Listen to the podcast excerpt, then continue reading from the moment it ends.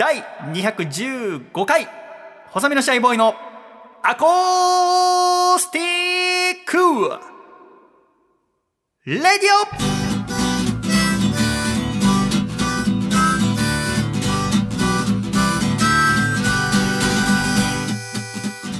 シャイ皆様ご無沙汰しております。細身のシャイボーイ佐藤孝義です。第215回細身のシャイボーイのアコースティックレディオ。この番組は東京都江東区門前仲町にあります私の自宅からお送りしてまいりますこの番組の構成作家はこの方ですどうも、構成作家の笠倉です。よろしくお願いいたします。笹倉さんどうぞよろしくお願いいたしますお願いいたします。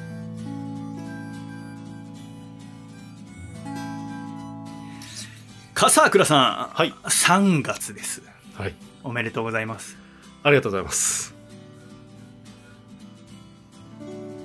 その前にこの間バレンタインデーがありましたけどはいはいはい。今年はいかがでしたか？今年は、あの、娘ちゃんから、チョコの家をもらいました。チョコの家？チョコでできた、ヘンゼルとグレーテル的な。そうですね。なんか型取って、うん。あの、屋根だけは板チョコそのまんまこう、うん。右左でうん。三角形になるようにこう、なんとかしてて、うんで、それを机の上に置いてありました。完成品として。あの、下降りてきていいよって僕は2階で仕事してて、ボディは何でできては、えっ、と、でも全全部普通のチョコです。るへだから壁とかの型をなんかこう取るキットがあるんですよね。え。はえ。確か明治かなんかが出してるやつで、で、そこに流し込んで、で、屋根もつけて完成っていう、もうほんとシンプルな作りなんですけど、でも初めてでしょ？チョコの家食べるのチョコの家は初めてでした。どどっから手出す？だって見てるでしょ相手。そのはい。子供が、まずやっぱ屋根行っちゃいますよね。屋根からやっまずまず喜べた？そのぱ。はい。嬉しいよりもさびっくりしちゃうねその。す、すげえっていうのはありましたよ。で、写真まずいっぱい撮って、うん。で、なんか娘がこう、作りましたみたいなポーズして指さして、なんか写真撮ったりとかしてじゃあ食べていいって言って、うん。どっから食べた？で、屋根をこう、屋根はでもただの板チョコでしょ？そうなんですよ。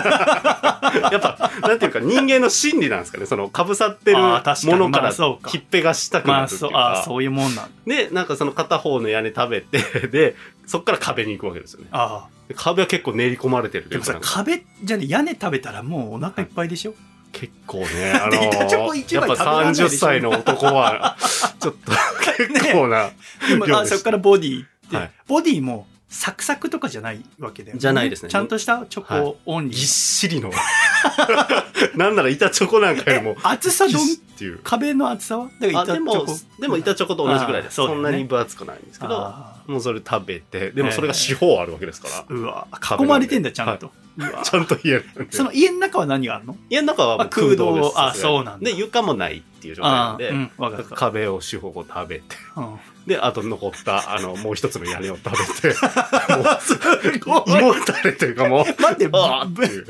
分割はダメなの？その一日に何回？なんかやっぱ作ってくれたんで、その場でね、平らげるの見たいじゃないですか、作った側からしたら。でもやっぱその食べてる映像は面白いんだ娘あーやっぱひ人が家食べてるのは見て笑そううですね。なんかそこでキャッキャ言ってましたけど。なんかゴジラごっこみたいなのしなかったの？あ、そんなのしなかったですよね。あしないの？なんか、あんままあ、まあ、女の子って特撮とか見慣れてないんで、あそうなんまあ、でもどっちかというとなんか進撃の巨人みたいな、ケタケタみたいなそれこそなんかう。こうムービーでさ、はこのチョコの家寄りでカメラを置いてさ、はい後ろから君がこうあ、怪に。獣みたいにそれこそ「進撃の巨人」みたいにはい家食べたら面白そうじゃない、確かに。そこ全然回してなかった。あそうあの食べる前、前食べる前だけバシャバシャ取って、あともう静かに食べて。あそういうもんなんだよかったです。ねえ新鮮でしたね。その家っていうのがなんかまたいいなと思いました。いやすごいいや面白そうそれはね。いやいいよなあのーお呼ばれしてはい。パーティーみたいのがあってパーティーっていうのはなんか最近よくあるんだけどそのマンションのなんかパーティールームみたいのがあるマンションあるでしょ、はいはい、ありますね。最近そのそこに呼ばれてその結婚式のパーティー、うん結婚式代わりのパーティーとかたまにあるんだよねうん。でそれちょうど行ってにバレンタインちょい前かなはい。で、えー食事して。で途中で女の子が帰る一人帰る子がいて用事がいるっつって。で帰ってまたねっつって。で本当に出て1分ぐらいでその子から電話がかかってきたんだよね、うん。で佐藤さんって言われて「はいはい」って言って「ちょっと外出てきてもらえますか?」って言われて。お「ごめんちょっとトイレ行ってくるわ」っつって 外行ってさもうかなりいい声、はいちょっとごめんトイレ行ってくるわ」って言って外行って。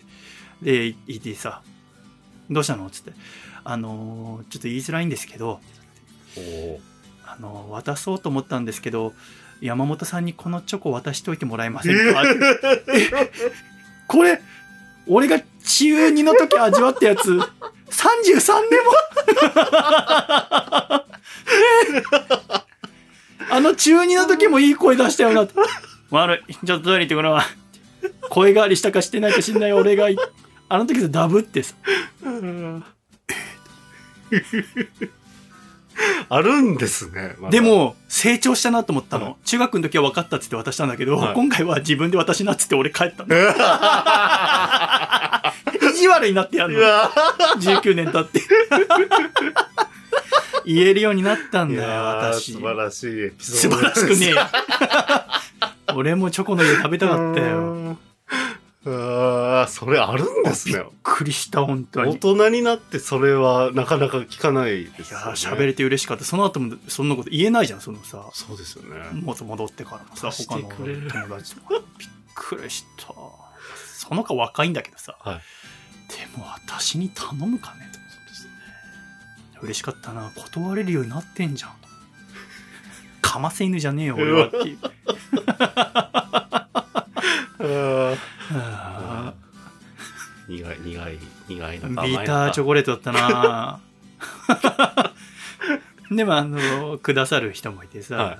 友達の奥さんとかさ、もう最近はもう大きな声で言う。ありがとうございます！ああ。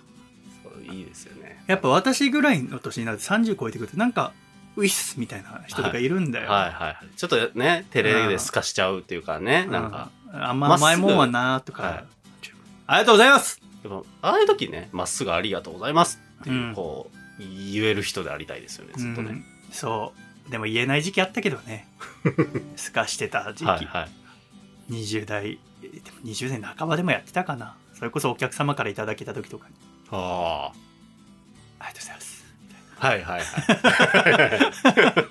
い。もっと大きな声でありがとうって言えばよかったななんかね、ありますよね、ああい。でもやっぱあれ？コロナの関係もあって会社とかだと少ない？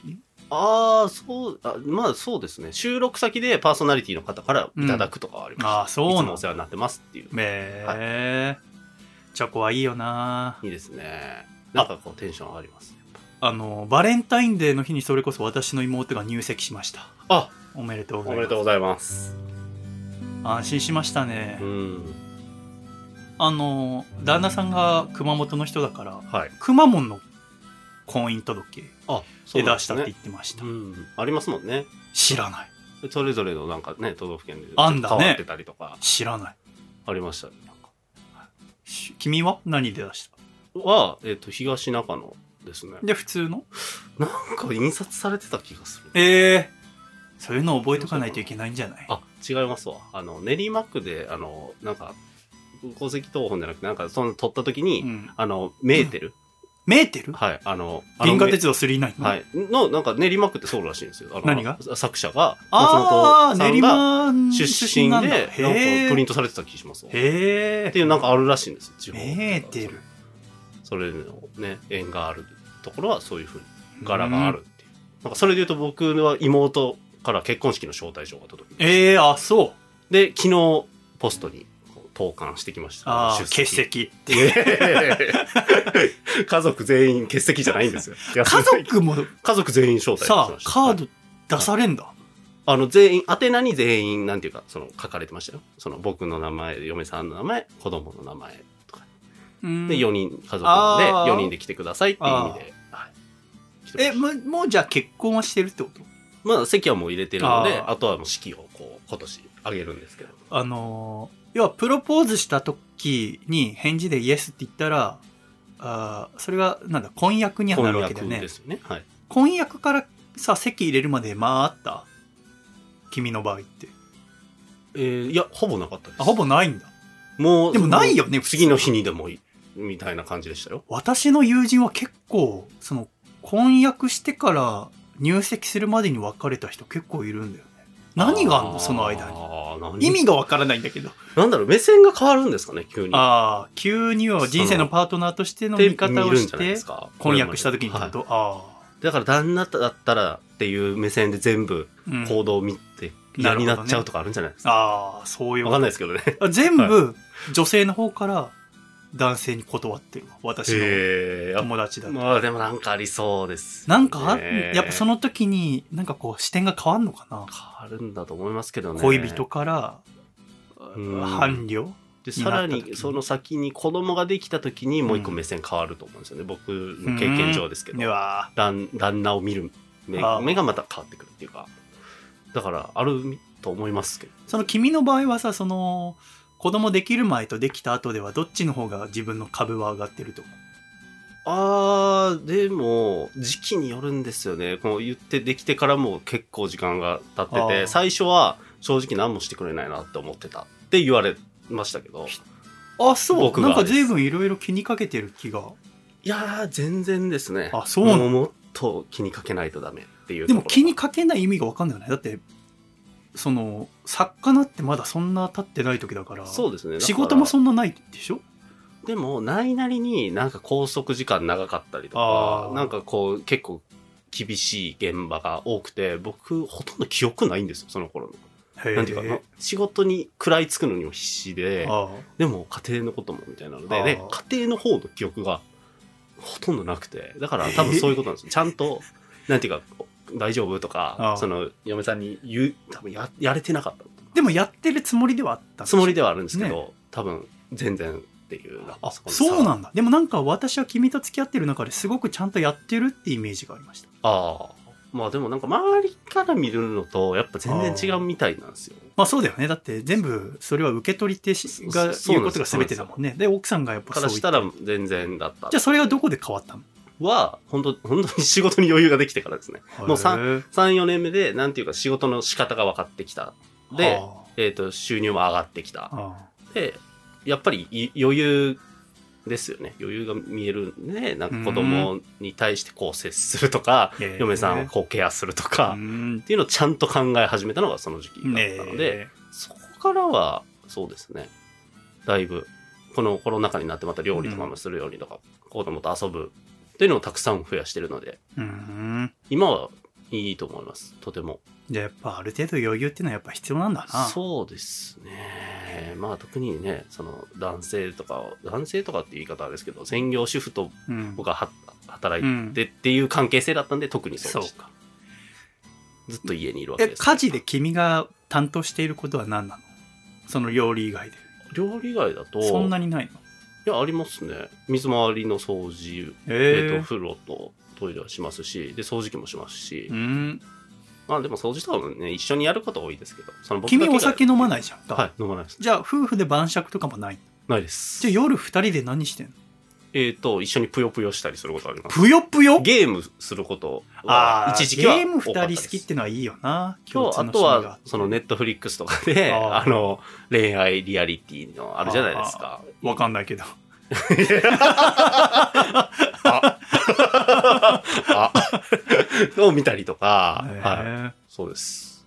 へはい。えそういう、なんか一緒に何かを見るっていう、飲むとかじゃないので。うーん。あ、でも、なんか飲まないなりに、なんか二人で夜中コンビニちょっと行って、うん。もう子供ら寝てるんで、ちょっとうコンビニ行って帰ってきて、で、なんていうか、で、おつまみみたいなとか、おおやつはあ。買って、で、なんかジュースというか、なんかそういうの飲んで、え何？なんていうか、お夜食会みたいな。なんか、なんていうんですか？なんか、別に飲まないけど。お、酒飲む人だったらそこにお酒飲んでる感じの。感じだと思います。はい。なんかえでもつまみは何買うの？ジュースで結構ありますよ。その、くん、燻製ジャーキーみたいなの食べんの？ちゃんとそのうずらみたいなの食べる時あありますし。ピーナッツみたいなのとか？あともでもシンプルにそのキュウリのなんかあるじゃないですか。辛い、辛いのでつけたような、お漬物みたいなの切れ端入ってるような？あああいうのをなんかちょっと夜食で、あこうちょこちょこつまみながら、そういうネットフリックス見たりとか。それをジュースでやっても楽しいは楽しいんだ楽しいですね。なんかその、子供が寝ていて、うんなんか二人だけの時間っていうのを過ごしているのであれば、うん別に何してても楽しいかなって。へえ。で、たまになんかこう、これからの話みたいなのしたりする時もあります。これからの話？はい。子供の教育方針はどうとかっていう話に、深い話になる時もあれば、何にも別に話さなくても、ずっとぼーっと二人で過ごしてるとかも。なんか真面目な話してる時ってあらかじめ聞く、あの、決めとくの？今週の日曜日ちゃんと話そう。あ、いや、そうじゃなくてねはい。その延長線上にはい。ある。はい。なんかそういう、なんか事前に決めたら。考えらんないな、それだから。嫌だ。私やっぱ真面目なこと話すのはやっぱ準備しておきたいから、言っといてほしいな。なんかでも切り替えらんない、そんな。ネットフリックスで脱出を独り島見てから。脱出を独り島 まだ見てないんだっけ？見てないです。はい。なんか一人すごいつモテる女がいるんだよ。へそのモテる女性が、今、その番組の時着てた服が、偽物のブランドだったって言って炎上してるんで。え。えー、炎上するんですかそんれなんだめちゃめちゃ怒られてるらしい。大変だなああいうの最近はそのラ、ラブイズブラインドジャパンってあの、顔を見ないで最初声だけでっていう、うん結構な僕はなんかラジオ的だなと思いながらちょっとね、想像して顔とかを、うんなんかたのどういう人が合うっていうのを見始めましたね、最近。え、じゃあその時なんか、前ソファー買ってたじゃないですか。はい、買いました。うぐいす色。はい、それ今も使ってるんですか？使ってます。で、それ座って見てる。そうやって、ソファーは買ってどうだった？えめちゃくちゃいいですよ。邪魔だとは思わないんだ。思わないですし、まあなんか一個やっぱりこう一緒に過ごすうん。場所になるんで、ちゃんと。うん。まああとソファーで普通に寝ちゃう時もありますけど、へえ。あ、そんな寝れるぐらい大きいんだ。大きいですね。へだから、まあ子供らもそうですし、コミュニケーションの場としてはすごいソファーって大事だな。え。あ、ソファー。ああれあ、なかった時はなんかそんな、え、そんな変わるの？結構ですよ。やっぱ子供がやっぱり小1とか幼稚園とかだと、あソファーの上でちょっと戯れるとかあるんですよ。乗ってきたりとか、うん。わーとか言って、うん。で飛行機みたいなのをしてあげるとか、うん。なんかそれ、なんかベッドとか布団じゃなくて、そリビングでっていうのはなんかいいですよね。そのへえ。ご飯食べ終わって、ちょっとそこのソファーで戯れる時間があったりとか、へえ。一緒にテレビ見たりゲームしたりもできできますしね。うんなんか大事だなと思いましじゃあソファーは買ってよかったのか？た。よかったです。へえ。いいソファー買ったんだもんね。いいやつ買いましたよね。いいタイミングで。いいタイミングってのは？あ、な。オークションで落としたんだっけ？いや、普通に、あ、アウトレットかなんかで、めっちゃいいのあるってなって、安いし、うんこれ、いいやつがこんな安くなってるから、もう買っちゃおうっうんて言って、で、買った、あれ？買う2日前かな？ですかね。なんか、宝くじ買ったんですよ。ね時々買うよね、君はい。。時々ノリで、スクラッチその、なんか一粒万倍日みたいな、なんかこのあ運気ああれがすごいなんなのあです、みたいな、年に数回あるんです。でもなんか、あの、宝くじ屋の前通るたびに何らかしらの日になってる。はい、なん なんちゃら日、虎の日とか、そうそう天赦日みたいな、なんかいろいろあるんですけうんど、なんか、それある時はノリで買おうみたいな。うんそれが別にどんな日かなんて別にどうでもいいんですけど、うんなんとなく。で、買ったら、スクラッチやったら5万ぐらい当たったんですよ。うん。えってなって、なんかちょうどそのソファ時が。当たるよね、君そう。5万ぐらい。なかなか当たんないもんだと思うんですけど、そのテレビとかでよく企画でやるじゃないですか。うんうんで当たって、で、ちょうどその、いいなって言ったソファーは6万ちょっとだったんで、もう使おうと思って、へーそれにバーって使ってタイミングとしてもめちゃめちゃ良かった。なあ。で、それが今いいもんになってる。いいですね。ソファーか。だ私、ほら、三軒茶屋の家と阿佐ヶ谷の家の時はソファー使ってたけど、ね今和室だから門前仲町が。そのソファーはベランダに置いて、はいで、防水のカバーかけて、うんでも今の時期はもう寒くて座れないんだけど、うん。で、ここ引っ越してきた時に、あの、引っ越し祝いで、無印良品のビーズクッションをいただいたの。はいはいはい大きいやつ。あの、俗称っていうか、あの、人をダメにするソファーはいはいはい。あれ座ったことある？はい。やつですよね。うん。はいあれ座ったことある？ありますあります。どこで座った？そのお店とかで？えっと、嫁さんの実家に、ああ、あんだ。それこそあの、ヨギボー？無印のヨギボーですね。ヨギボーのめっちゃでっかいのがあるよ。ね。あれがあるんで、ああ。もう帰った時、うんずっとあれの上に。え、います人んちの実家で、あれ、寝る勇気ある？僕なんか、デリカシーなんで 私無理なんだ。もし結婚したとして、相手の実家、正月とか行って、ヨギボーに寝るの。だって、ふかふかにこう沈むでしょ。はい、向こうのお母さんから普通に。いいやろ、それ。とか言って。あで、寝転びながら、いいっすねとか言って、なんか、旗から見たらやべえだなやべえ旦那でも、その距離感的にね、なんかそういうのを許してあくれるんで。そういう関係性なんだ使って使ってとか言って言ってくれる人なんであ。よかったねはいじゃあれいいですね。あれは本当人をダメにしますね。でうちにもあってさ、はい。お一番大きい無印のやつが。でだから引っ越して2年経つからだから2年半ぐらい使ってたのかな。でもなんかあれ使っていくうちういくうちにへたれてくるの、はいはい、はい。ビーズが少しへたれてきて、はい。だから沈み込みがちょっと深くなっていく感じなのかな、でもなんかこの2年経って、はい。私にとってベストのへたり具合になったの。はい。最初のうちはもちろんこうシヤーって体沈んでたんだけど、はい。それがより深く沈むようになってもう座ると本当に30秒ぐらいで寝ちゃうようになってうんうんうんうん。でこれダメだと思って、はい。あの処分することにしたんだよね。え？もう2年半頑張ってくれたと、はい。30ヶ月頑張ってくれたんだから、うん。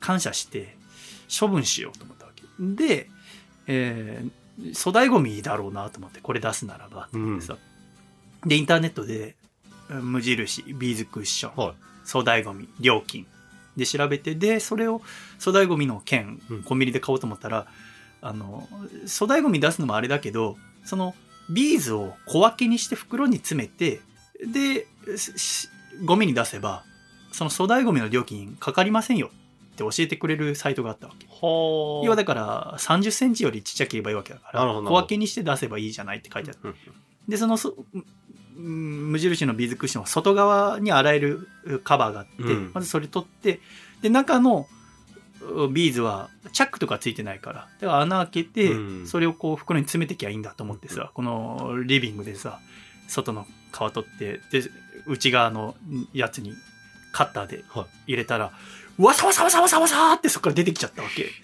あれさ見たことなかったけど、はい。中に入ってるビーズって Yogibo も多分同じぐらいだけど1ミリにも満たないんだよ。ものすごいちっちゃいの。へえ。だから何億粒みたいな数が入ってるわけあん中に。でそれがもうわさーってその切り込み入れたとこからズバズバズバーって湧き水のように出てきてそっから半日をもうほっぱらかし ああもう無理家がダメになっちゃったんです。家が家をダメにするソファでそのまま夜10時ぐらいになっちゃってさ。はあ。あ、でもこれどかせないと寝れないからさ、どうしようと思ってさ、とても掃除機で吸い取れる量じゃないわけ。い。しかもなんか、その、他にネット見てたら、は絶対そのビーズを、あの、サイクロン掃除機で吸っちゃダメって書いてある、あの、サイトがあって、でもあの、すごく細かいからあ、詰まっちゃうんだって。だから、あ、じゃあ吸えもしないんだ。い。積んでるじゃないですでもここにすごい量なの本当に、はいでそれをだからコップでさあのビニール袋にこうこれこうやってって、か。はいで。も静電気ですごい体につくんだよもうめっちゃめちゃ時間かけてはいさ、2時間ぐらいかけてでだからスーパーの袋20袋分ぐらいになってかなちっちゃいの。すごい量入ってんだよ。でそれ全部やってさ。でもって捨てようと思って一応また他のサイトも一応確認してさ、うん。これまあだから可燃ゴミだよなと思って見てたら多分そのまま普通に捨てるとそのゴミ収集車の人が何も知らずにそれをお収集車に入れるうん。と破裂して、その中に入っているまた1ミリ以下の何億個っていうビーズがは飛び散るんだ。でそうすると収集車に全部へばりついたりと確かかして大変になるっていう事例が全国で多発してるらしいんだよね。へえ。だから捨てる際はそのベーズクッションの中身が入っている袋はをだから二重とかにちゃんとして、はかつその外側に紙とかでこの中にはビーズクッションの中身が入ってますって書いてくださいへえ。書いてあってそれ貼ってで出した。に、20枚ですか？書いたんですか？そのあある程度はまとめて。うちのはい。ゴミ捨て場って24時間捨てられてて、はい。でなんか大きなカゴみたいのがあってああ、なるほど。それ組み立ててそこにビャって入れて、で紙ビャっていってはやって。で翌日一応その掃除の人毎朝来るから、はそこ行ってこれ僕のなんですけどってなんか問題あったら言ってくださいっつって、はい。だけどさ やっぱそのゴミ捨て場までエレベーター乗ってさ行ってまた帰ってくるときちょっと見るとちょっと落ちてんだよねそのビーズがなんか体とかに多分ついてんだろうな、静電気であれはすごいだ気をつけなきゃダメだに多分よく見るとこれなんか見えんだろうねこのちょっと白いのはいはいはいはい。これとかここれ全部ビーズこんなちっちゃいこれちっちゃいだろ。地獄じゃないですか、これ。コップで集める。これ、しかもこれ大変だったんだよ、本当に。えー、なんか大きい雰囲気にね、感じますけどね、そうそう体で乗った時って。違う。本当にサラサラで、それこそあん中にビー玉入れたらもうビー玉スーッと沈んでいく感じの。はあ。本当にサラサラで、こんなんなんだ今家中まで、もう最悪じゃないですか。つぶつぶだらけ。本当に気をつけなきゃダメ。うわじゃあ慎重にね、その、ね。そうそうまあ、捨てないっていうのが一番、じゃあもう楽、もう楽な選択肢。うん、でもね、やっぱり寿命があって、それこそ、私がす、はいその2年使って好きだっただけで、うん大体の人はね、あのへたりぐらいだともうなんか納得しないらしい。ん。だからそうすると中身のビーズ入れ替えたり、ハリ、ハリボじゃねえや。なんだっけ？その、ヨギボー。ヨギボーヨギボーとかだと確か詰め替え用のがあるんだと思うんだあよね。、なるほど、なるほど。そうそう。あそういうのでどんどん変えいですねていく。だからヨギボーはもっと変えやすいのかもしれないわうん。無印のは変えるようにできてないから、なるほど。チャックとかないんだけど、もうない。だからた、その後調べた正しいやり方は、はい。二人組とかになって、一人がそのクッションをこう持ち上げとくと。はあはあ。、で、もう一人が2リットルのペットボトルを、底を切って、で、その、ビークッションの下にくっつけて。で、このペットボトルの下はゴミ袋につなげてはいはいはい。で、クッションの上ピッて切るたら、で、さーっと落ちて、ロートの容量で先っぽから出て。なるほどなるほど。でもそれ止めるの大変だと思うよ。この、これまた止めるときにあ。の、一人じゃ絶対できないことできないでも悲しいかな。めちゃめちゃ一人だからさ。私 絶望だったなさ、あの、カッター入れた後に、わさーって出てきたとき。なんか昔、スター・ウォーズでさ、あの、雪山のシーンがあってね。はで、雪山で遭難するんだよ。はいルーク・スカイウォーカーだよな。が遭難して、で、その時になんか、雪山のラクダみたいのに乗ってて、はいで、その、でもこの文字凍えちゃうからい。、うんでもそのラクダが死んで、で、その死んだラクダみたいなのやつのない、お腹切り裂いて、おで、そのお腹の中に入って寒さをしのぐっていうシーンがあるんだけど、その時ナイフ入れるとこう内臓がブワーって出てくるんだけど、はいあれ思い出しいやいた。やいやいやいや。家で ナイフ入れた瞬間白いとんでもないシーンよ。ああ、ルークと同じ気持ち。いやいやいやああ、俺ジェダイだったんだ。ジェダイ。May the force be with ク you ッ。ションジェダイが。クッションジェダイ、ダッサい。体中にフォースケーブルついちゃってさ。もう今ダメなんだよ。うん本当に布団にもついちゃって。気をつけてくださいね。はいいや、ソファーも大事に使えばまだ続くんだね。まだなんかこう、ねだいぶでも綿とか出てないんだあの、綿は出てないんですけど、なんか黒ずみというか、子供がやっぱこう、クレヨンとうんか、やったら手で触ったりとかするんで、んだいぶ汚れてきたんで、うん、それどうしたものかななっていうのは思ってますけどね。そうか。汚れ、食べ物とかこぼしてないんですか？ありますあります。あの、あ普通になんかソファーでポテチ食べてて、ああ、まあそれあるよね。まあそれは、でもそれとも一緒に家族と育っていくのか、ソファーってのは。そうなんですよ。だいぶ年季入ってきましたね。そうだな。うん。時々あの道端歩いてて大きなソファーが粗大ゴミ出てるとうん。悲しくなるもんな、どうしたんだろう。確かに何かを感じ家ますよね。族減ったのかなとかさ。いやああほとんどのケースは新しいのに買い替えるんだろうけど、うん。ソファーって大事な家具だよな、うん。確かになあのー君コンビニのスイーツとか詳しいじゃないですか、はい。でもさっき話したら最近は開拓してないらしいですねそうなんです。ちょっと見損ないましたねちょっとね、最近はコンビニ行くとね、チキン買っちゃうんですよね。あの、チキン？あの、タンパク質 20g のあの、あるじゃないですか。何？サラダチキンのこと言ってるはい、サラダチキン。変わったねファミチキじゃなくて。はい。ええ そっちの、思わず D メジャーコードを鳴らしちゃいましたよ。を 知らないですけど。いや、すごい感心した時にしか鳴らさない。俺が D メジャー鳴らすのは。いいやそれ初めて知りました。や、音で感情表してるから、私。そうなんですよ。だからそのコーナーに結構詳しくなりまして、その、炭火焼き鳥風の、あの、サラダチキン、タンパク質それなり 20g。にファミリーマート？フはい、ファミリーマートです。あの、最寄りがファミリーマートなんで、ァミリーマートはサラダチキンが充実してるんですよいいですよね。ね。そうなんです。だから一食にやっぱ 20g 取るってあるじゃないですか。わかります。だからそれをもうもう最短で取れるので、すごいあと塩レモン風味とかもたまにいっちゃうんですよね。たまにスモーク風味とかね。はいいっちゃうよね。ああいうのばっかりなんかわかるわかるはいあります。あートマトジュースとか、ああ、買っすごい。私はもうトマトジュースは飲んだことないな。てなんか健康志向ですかね。一番美味しいサラダチキンは何？えじゃあ君が食べてるのは結構スティックタイプ、あ、そうですね。あれ便利だもんね、はい。あんまりなんか、あの、なんていうか、普通のサラダチキンあるじゃないですか。うんまん丸のやつ液体に漏れちゃうしねそうなんですよ。汚れやすいっていうのと量が多い。ああわかる、そうなんですう。ん、だ俺は俺は全然銀座歩きながら食べてるけどね 似合わないからですけど、銀座には。ハイブランドの前で食べたりするからね意外と汁多いんですよね、本いや。めちゃめちゃ多いよはい。何回かカバンの中めちゃめちゃ入れてる本当あれ、あれそうなんですよ。他に一緒に買ったものとか、ね、油断したらもうスティックタイプは確かにはいそういうの少ないもんね、最小限にね。なんかチーズ味とかあるよねあります、あります。美味しいよねあれ、たまに買っちゃいますね。だから今かなりこう君の体が成長段階にあって、はいすごくいい時期ってことなんですよね怪我もしてはい。怪我から学びながらうん食事も変えて、そうですねファミチキがサラダチキンになりはい。でこの次の段階は自分でサラダチキンを作るようになるわけですねあスーパー。で近くのスーパー安いと鶏胸肉は 100g58 円ですからね、はい。あのコンビニで売ってるのは 100g でかいやつでも 100g あれなんですけど、で200円するわけじゃないですか、はい。ってことは約4分の1から3分の1の値段で売ってるわけですよ、うんうん。それをいかに柔らかくう火が通った状態にするかはい。味付けはどうするか。んという段階におそらくあと半年間ぐらいで移行していく なぜなら、辿ってきた道だからってことです。そうあの先人のマッチョたちが 先人の。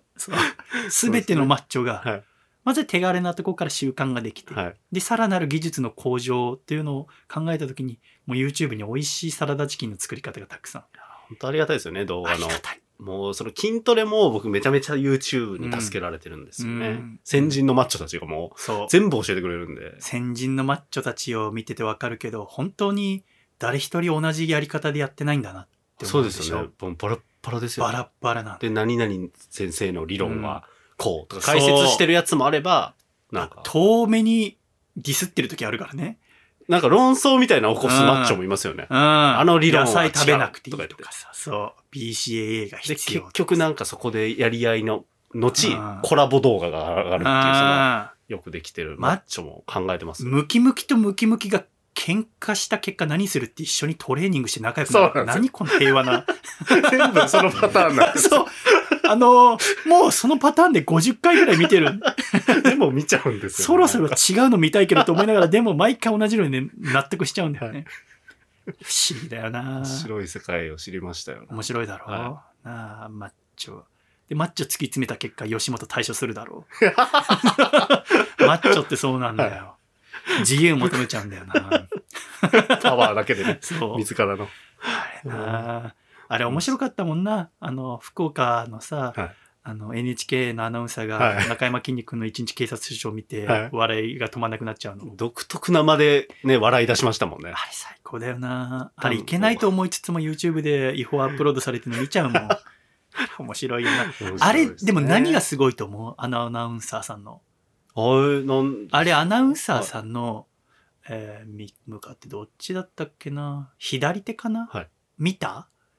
あのアナウンササーさん確かに笑ってんだけど、はい声は入ってないんだよ。ー。ほほほほ NHK のアナウンサーって手元にカフあるんだよ。なるほど、なるほど。で、そ えーなんだ、あれなんだっけなあのーこの博多の街の平和守りますか守りませんかみたいなことをスタッフさんが聞いて、はい、はい。で、えー守るパワーはでスタジオに降りたんだよね。で、次のニュースがまあまあ重めのニュースで、はいコロナかなんかのニュースだったのかな。で続いてのニュースです。ったんだけど、パワーが残っちゃって、うんそのアナウンサーさんの中で、一橋アナウンサーだっけ？なんかそんなお名前の方だよね。で、あのーそのパワーが響いちゃって、で、次のニュースとのこの落差でい。はい。笑う瞬間に顔下げてんだよ、そっと。だから、声入ってないんだよね。なるほど。プロって本当にすごいなと思うわけ。私だったらもうゲラゲラ笑っちゃうよ。あんな面白いのない。マッチョがだって制服着てんだから。そうですね。うん。すごい。でも、あそこまではやっぱり、抹茶のこと好きだけど無理だなと思わない？やっぱ、朝っからさ、うん。なんかブロッコリーとそうですね。なんやかんや全部茹でてさ、はしかもマッチョ、そこまで目指すときに、だから私も本当にシックスパックにしたいならそうしなきゃいけないんだけど、うん。その、しかも、ま、そこ気づいてないかな見てくうちにわかるけど、あの、まあ、マッチョ野菜食べるの大事だってなって、まあ、ブロッコリーだの、アスパラだの、ほうれん草だの食べるでしょ？で、朝からまあ鶏胸食べる人もいるよね。で、ささみ食べる人もいるじゃない、うんで、みんな皮剥ぐでしょ？はい。で、そこがまず第一段階なんで、みんはない茹でるんで、最初。で、茹でてるうちに、その、さらに上行くマッチョは、その、茹でる時にエキス出ちゃってもったいないっていうのをなんか、他の YouTube で見て知るんだよ。はあはあはあはあで、そうすると次どうするって蒸すんだよ。あんま蒸す人見たことないだろ。スチームマシンみたいなので。へ蒸すと、その、茹でるよりも、エキスが出づらえ。いらしいの。はいはいはで、私も最近蒸し出したんですい。よ。よ より美味しくね。スチームクッカー。はいあのね、まあ、あと私はあの、ゆで卵を作るのが、ああ、はい。スチームクッカーは楽なんで。キュッ。てダイヤル入れればもうそれでもう、一気に5個ぐらいゆで卵できちゃうから。そうですね。ゆで卵は食べるようになりましたね、いっぱい。食べるでしょ、はい。だそろそろ私本当鶏から訴えられるんじゃないかってぐらい、胸肉と卵食べてるから、いや、本当に、か、買うようになって、買うよね。買うよそのやっね。ぱコンビニあのコーナーにちゃんとあるじゃないですか。あ、もうあれを買うんだ。あれ買う時もあります。めんどくさい時は。すっはい。ごい、金持ちだいや、ね。結構、だから、うん、たまにです。でも美味しいよね。あのはい、塩味が最初あれいいんですよいい 変わったね、2個、二個セットでね。で、1個ね、子供に食べられちゃったりとかして。知らないけども。あ、家ではそのゆで卵作んないんだ。あんまり、でも、まあ、卵がない時にそのコンビニで、あ、うんそういえば家に卵ないのうんで、もうここで買っちゃおうもう。確実に1年以内に多分スチームクッカー買ってるわ。やり始めましたあとはい多分ね。まあ、確実にその鶏胸肉の美味しい調理法。やっぱなんかこう、調理器具使ってなんか作ってる時間って結構楽しいじゃないですか。一番す買ってよかった調理器具何？あ、でも、圧力鍋以外で。いや、僕ね、ちょっと特殊で、うん、特殊なの聞きたいんあじゃ。こコーヒー、誰が今だってフライパンとか使いいたい。やいやいや調調理というかコーヒーなんですよ、僕うんで、コーヒーの、そのステンレスのそのフィルターのもので、なんか、こう豆から引いて、で、こう、ミル引いた後にこうお湯をこうさーって注いでとごめん、か。もう一回言って。だから、えっと、まず、まあ一個コーヒーミルがあるんですよ。電動の。うん。豆から。で、豆から引けるやつがあっん。で、まずそれを電動ビーってこうやってうん。豆をこう引いて、うん。で、その粉になったやつを、そのボダムっていう、なんかドイツの、あの、なん、なんて言うんですかあれ、コーヒード、ドリッパーっていうんですかねなんか、があるんですけど、うんすごいもう、もう、球、球というか、もう丸。ああ実験器具みたいな。はい、本当もう保温性の高いうんフラスコ、大きなフラ,、うんフラスコみたいな感じのやつで、で、そこに なんかフィルターを乗せるんですけど、普通うんペーパーフィルター、うんペーパーフィルー。ターだよあれ。ですか。あれだとコーヒー豆のオイルを吸い込んじゃって、コーヒー本来の旨味がちょっと逃げていくらしいんですよ。だから、ステンレスフィルターって言って、洗い、何回も洗って使えるやつがあるんですでそれに、こう、粉をね、へーヒーターでこう、まぶして、で、お湯を入れていく、こう、さーってこう回しながらあ入れていくっていう、なんかその時間がもうすごい好きで。すごい時間かかっちゃうじゃん。だって結構かかります。ね。だからその時間やっぱ好きなんですよね。そのいろんな器具っていうのもなんか、そのドイツのボダムっていうのは有名あ、そうなんだ。だ。だから他にもなんか見ちゃうんですよね、アマゾンとかで。買い足そうかな。コーヒープレスみたいなの。出た。器具はな、考えどころだよね。私も一時期そのコーヒーメーカーいただいて使ってたけど、なんかやっぱお手入れがめんどくさくなっちゃって。そうなんですよ。結構めんどくさいですね。結構かかるじゃない、はい。その、だ粉引くのはやってなかったけど、、はい。ちいちメンテナンスで私一人暮らしってのもあるのかな、だからあんまり、あれで今はもうスティックタイプにしちゃって、はい。逆にその、もう家のコーヒーが美味しすぎて、それでやると。で、うん。近くにコーヒー豆売ってるお店なんだけど、はで、そこで買ってやってたんだけど、うんあの、コーヒー、それだから家でも飲めちゃうと、はいお店行った時の感動がちょっと薄れちゃって、あ家のもう美味しいし、みたいな。だから、家ではもうスティックタイプの一番簡単なやつにしちゃってるから。あ。飲み分けるみたいなのしてますね、僕。うん僕、ブラックしか絶対作んないんですよね。家であんまりこう瞑想とかってしない？瞑想はまあ、できないか家族いたらあんまり静かなところ。だから多分その家事とかっては一種その瞑想状態に入りやすいんですよね、はい一心不乱にやるから他のこと考えなかったなるほど、なるほだから一種そのコーヒー作るっていう一連の動作ど。うん。が、ストレス解消に役立ってる可能性はありますよね。そうですね。めちゃめちゃ解消されますね。でも解消した結果そこにカフェイン入れてるわけだからね。確かに。リカバリーじゃないでしょ、だって。矛盾、矛盾しちゃってはいますね。まあまあ、まあ人間なんて矛盾積み重ねていくのがいいわけですからね。あんまじゃあ喫茶店は行かないんだ。えっと、でもスターバックスめちゃくちゃ行きます。あで、私の方そこはブラックは頼まないんですよ。あ。家で作ってるので、あーそのブラックはもう楽しんでる。桜カシスストロベリー白玉フラペチーノ頼んだ？いや、新作。新作いっぱい頼むタイプですか？桜カシスストロベリー白玉フラペチーノ。あれ気になってるんですよね。あーあの白玉。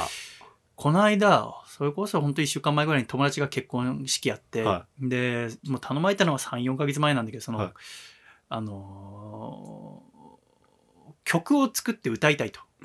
嫁さんに対して。で、それ、でもギターも一切やったことないんだよ。あ、旦那さんが自分で歌いたい旦那さんがそう自分でえーそで、れすごい曲を自分で作って歌いたいっつって。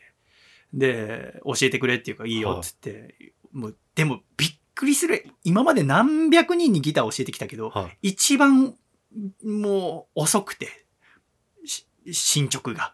全然、だからもうギターやめろと最初の、だからもう1ヶ月終わった時点で言ったのは、なんか他にもあるからっつって、なるほど。指大きい、ピアノとかの方が指が大きくてもうん、弾けるよって。でもいや、ギターがいいんだっつって。うんうんでもそっから弾けてそして曲を作るんですもんよねって。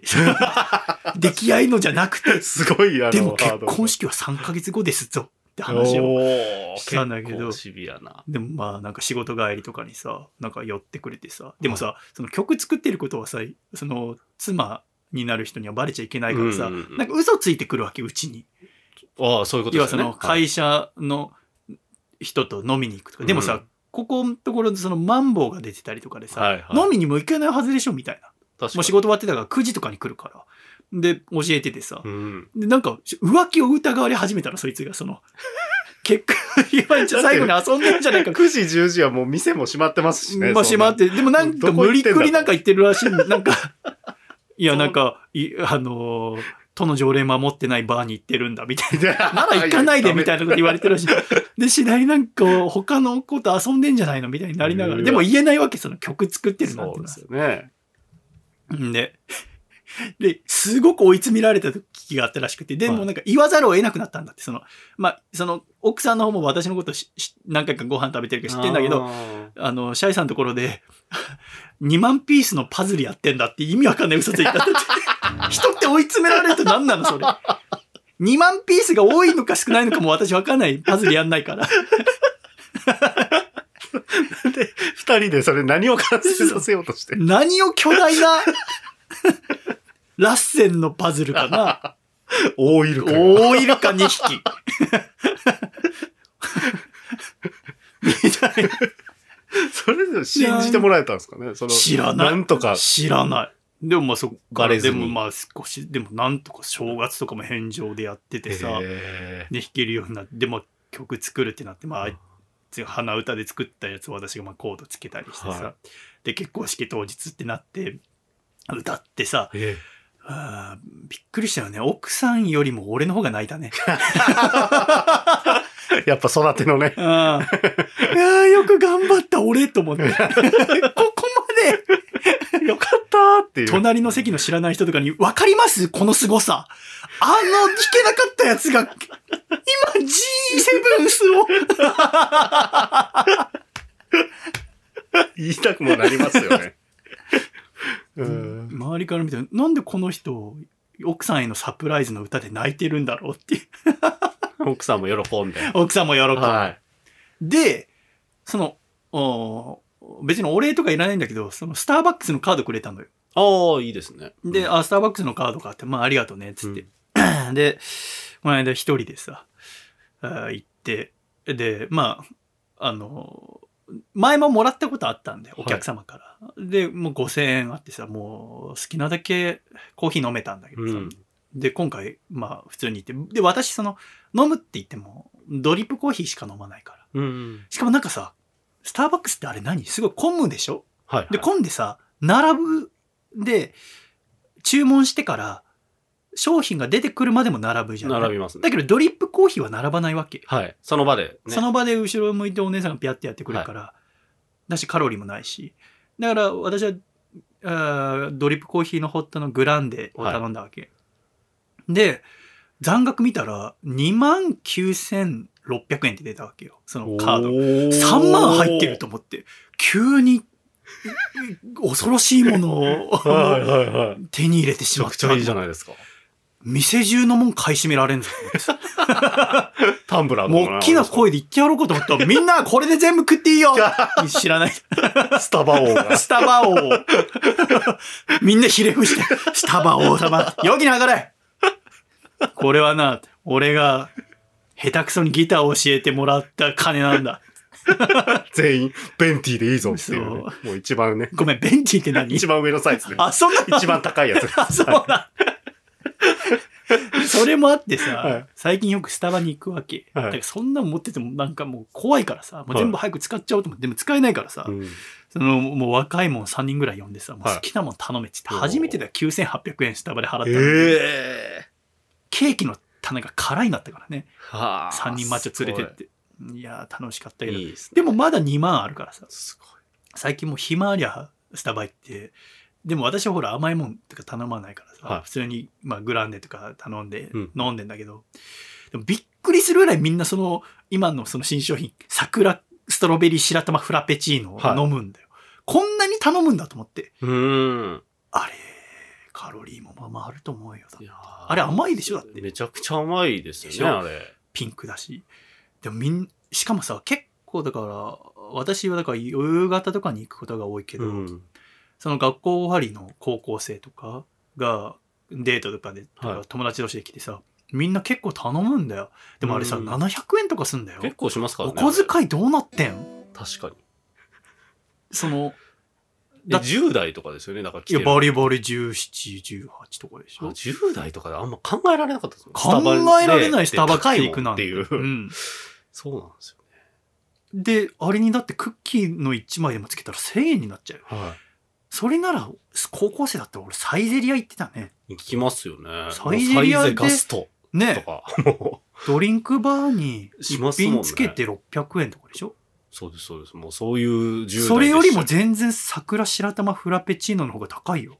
すごいですよね。すごいおしゃれだよ。なやっぱ大人、ちゃんと大人になってからじゃないと、うん。スタバを、なんていうか、こうやって楽しむものだって理解できなかったんです。今から17歳のうちにスタバの雰囲気慣れちゃったら大人になって何に満足すればいいの？会員制バそうじゃないですか？行 き着くところーまで。そういう人がい、だ我々の時もいたんだろうな、もう10代でルノアールとか言ってた人。はい。そうですよ。まあ、あとスタバはな、タバコ吸わ、吸う人がいないもんな。そうですね。まあ今、どの喫茶店も少ないけれども、そっか。ですね。なんか、まあでもなんか子供、なんか僕が行くときに一緒に子供も行くんで、うん。そういう場にはやっぱ慣れてきますよね。おのずと。もう、だから。あーそっか全然小1とかで。逆にじゃあなんで我々子供の時って行かなかったんだそうですよね。あ、行かなかった？いや、全然ないです。行かないよね記憶ない。です。喫茶店なんて大人になってからかな。スターバックスとかだって、行かな連れて行ってもらったことないですね。行かなかったよ。だってこのラジオ始めた時になんかスターバックスに、で、はい、あの、スタバで MacBook のそうだコーナーですね。ズダーンっていうね効果音のコーナーあったもん。ね。スタバに行く人ってどういう人だろうみたいなコーナーですね。そうですよね。なんかちょっとね、そのいじってる感じでしたけど、まっすぐ今スタそれなんかバに行ってますから自分たちが行けないからこその、はだったけどさ。スタバで全然 MacBook 開くときありますし、ああ、そうだな。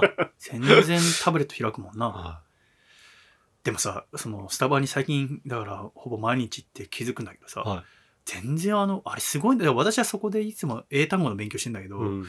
あの、隣今、全部こう、隣の席で区切られてるじゃないですか。で、その中でノートパソコン開いててさ、人が。なんかもう、一日働く気で来てる人とかいる。います、います。はい。なんかノートパソコンも、MacBook の下に、なんか機械みたいの置いて、はい、あのはい、はい。た高さを高くできるやつ。はい、ありますね。あるよね。はいあれ持ってきてて。で、ガンガン AirPods ではい Bluetooth で繋いで、うん。それで会話しながらそこではい、はい、はい。仕事したりしてんの。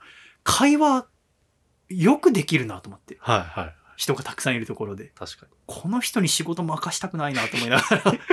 そうそう、会議はね、だから。バリバリ会議みたいなのとかしてる、 Zoom 会議みたいな。でも、増えてんだ。増えてますね。家とかでできないからかな。そうですね。多分、僕もなんかそういうの時期ありましたけど、でもなんか最近禁止が多いですね。米田コーヒーとかで僕そうなのあの、大きい席なんでやってたりとかしたんですけど、うん最近もうなんていうか、お控えください。会議などはとか、あ、本って当書かれるようになってそうなんだ。徐々にちょっと禁止というか、規制されてるというか。まあやっぱりね、そのしゃ、喋ってって、まあ確かにな。あんまこの時期嫌だな。だ私がいつ今行ってるスターバックスはそういうの多分書かれてないから、うんまあ普通にありなんだと思うんだけど、うん。だからそのノートパソコンの下に置く機械で空洞を作ってそこに飲み物とかケーキとか置いてるもんな器用だなと思ってあれ、でもいいですよね。あのそうなの僕ノートパソコン持ってないからさグッズというか、僕、あれ持ってないんですけど、一個さっきのあの、ヨギ棒につながる話なんですけど、うん。あの、パソコンを、え？の、その台の下に、なんていうか、半ヨギ棒みたいな、なんていうか、ななんていうんですか？全然わかんない。三日月型にヨギ、ヨギ棒の、なんか入ったのがついてるものがあるんですよ。興奮しすぎてマイクすいません、ちょっとガタって多分言ったと思うんですけど、ちょっとこう、でそれを、えちょっと待ってノートパソコンの下にヨギボ置いてどうする？で、沈んじゃうから、えっと、えっと、ヨギ棒は、がつくのは膝なんですよ。で、その、ヨギ棒の上に木の、なんていうか、板が置いて、ついてるものがあって、だから実質パソコンは、その木の上に、うん。だから寝転びながら、えっと、ノノートパソコンできるんですよ。なんなんていう商品名かちょっと。ヨギボ忘れたんですけどの商品なのヨギ棒の。のアタッはいチメントみたいな感じで、そうです。なあるんですよ。パソコンへーの多分ヨギ棒をノートパソコンで調べたあらー。出てくると思うんですけど。なんかあるもんね。あの寝ながらネットフリックス見れるみたいな、はい。そう携帯とかをさなんかつけてね。そう、そうなんですよ。そういうなんかデバデバイスのなんか専用のヨギ棒バージョンがあって。でもねやっぱ仕事するときは姿勢正してやるべきだよね。僕、僕ね、それ全然あれなんですどういうこと？言言えないっていう立場というか、僕めちゃくちゃ寝転びながら台本書いたりとかするんですよ。ベッドの上とかへで。えに、で、なんだろう、お腹にアメリカ人みたいじゃん。乗せて、お腹に乗せて？なんていうかこう、ね、寝転びながらパソコン乗せて開いて、苦しいだろ腹筋。で、首はだってもたげなきゃ首が結構だから、後ろにだからもうクッションめちゃめちゃいっぱい積んで、ちょうどいい角度にして、やるんですよね。なんで？座ってやった方が楽でしょ？いや、しんどいんですよ。何が？座ってるの？座ってる頃が。いやいや、姿勢ってだって正しい姿勢が一番楽なはように人間ってできてるはずだよ。なんか、ね、寝るのに一番近い姿勢が僕一番やっぱ楽なんであ、、そう？だって寝ちゃうじゃん。寝ちゃいます。寝ちゃうよなはい全然なんか意味わかんない。わーなんで今の寝ちゃい、寝ちゃうよね、寝ちゃいますってバカなんじゃないのか、私たちは。今今日で8年目終わるんだからな。気をつけろよ。はい、あるんですよね。たまにだから。台本が、あーがいっぱいになってる時とか。寝ちゃってんじゃねえか。か。とんでもない量の。え、そんなことあるんですか？ありますね。僕ずっとそうかもしれないです。もう一番リラックスできる状態で、い、いじってます。意味わかんだから、和室でやるときは、だから私今座ってるこのはい。三角、この骨盤まっすぐになる椅子はいはいはい。にこうやって正座して、こうやってやる。だから先生、まっすぐしてるときは私は一番楽。もうダメですね。だから体痛くなんないんだ。あんまり。だ私体硬いからかな。だから、そその寝たりなんてしたらうん体バキバキになっちゃうと。なんかその、寝ちゃいますね。だから正へ直、ちょっと何の仕事とか言えないですけど、うん長い会議があったりとかいう仕事がうんある時あるじゃないですか。リモートでうん会議するんですけど、画面オフにして、あたまに寝転びながら聞いてる時あります。正直。画面オフでも平気なの？で平気というか結構多くなってきましたへね。ー最近、うん、そうですね。始まった当初ってなんか、ちゃんと対面して、リモートでもやらないと、みたいな空気あったんですけど、最近なんか割とみんなリラックスしながらっていうか、普通にへ、まあ生活の中でというか家からやってる人がほとんど多いので、うんうんでもさすがに喫茶店ではやんないでしょ？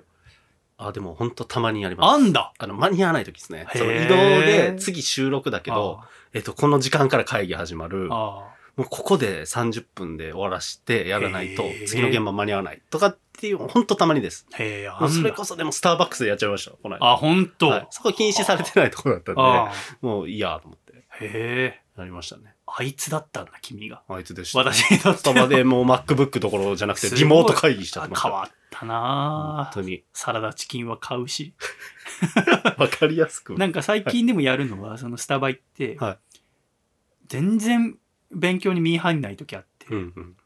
そういう時は、木場にあるうスターバックスは1階にあって、3階には109シネマズがあるから、はい夕方5時ぐらいに喫茶店にいたら、もう一番最後の回、8時半とかの回を映画予約しちゃうの、スマホで。なるほど。そうすると、もう帰んないじゃない。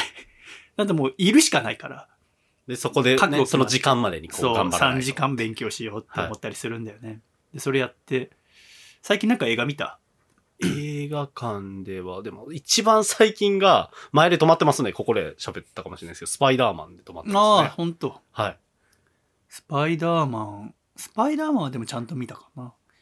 あの、私が先週、うその、あレイトショーで見たのが、はいウエストサイドストーリーを見たんですよ。あ、すいません。ウエストサイドストーリー見てます。何が？見ましたわ、スパイダーマンの後に。めすっかり忘れてました、今。どうやって忘れんの？あの、仕事の関係でちょっと、試写会で見させてもらったウエストサイドストーリーの仕事してんの？ああの、あの、アイドルの番組、あの、フィロソフィーのダンスってうん。番組の、フィロノステっていう番組をやってるんですけど、その中で映画プレゼン対決みたいなのをやるってなって、で、まあそこで取り上げてほしいって言われてたのがウエストサイドストーリーだった。へえ。あそれスピルバーグに頼む。まれたの？いや、それだったら最高ですけど。とんでもない番組ですけど。深夜3時に。で、試写会で見たんだ。はい、試写会であの、あ、じゃあ君の中では自分で金払って見ないと映画って見たことになんない？いや、なんか、そう、あんま言いづらいかなと思ったんですけど。ダーマンはだって自分で払ったんでしょ？そうです。だから、そうですね。だからそこの試写会は、どこで見たの？貴重なそれこそ体験で、あの、日比谷にある、んオズワルドシアターという、ディズニー、ウォルト・ディズニー・ジャパンのオズワルドって試写会、そうなんですよ。試写会専用の施設。へえ。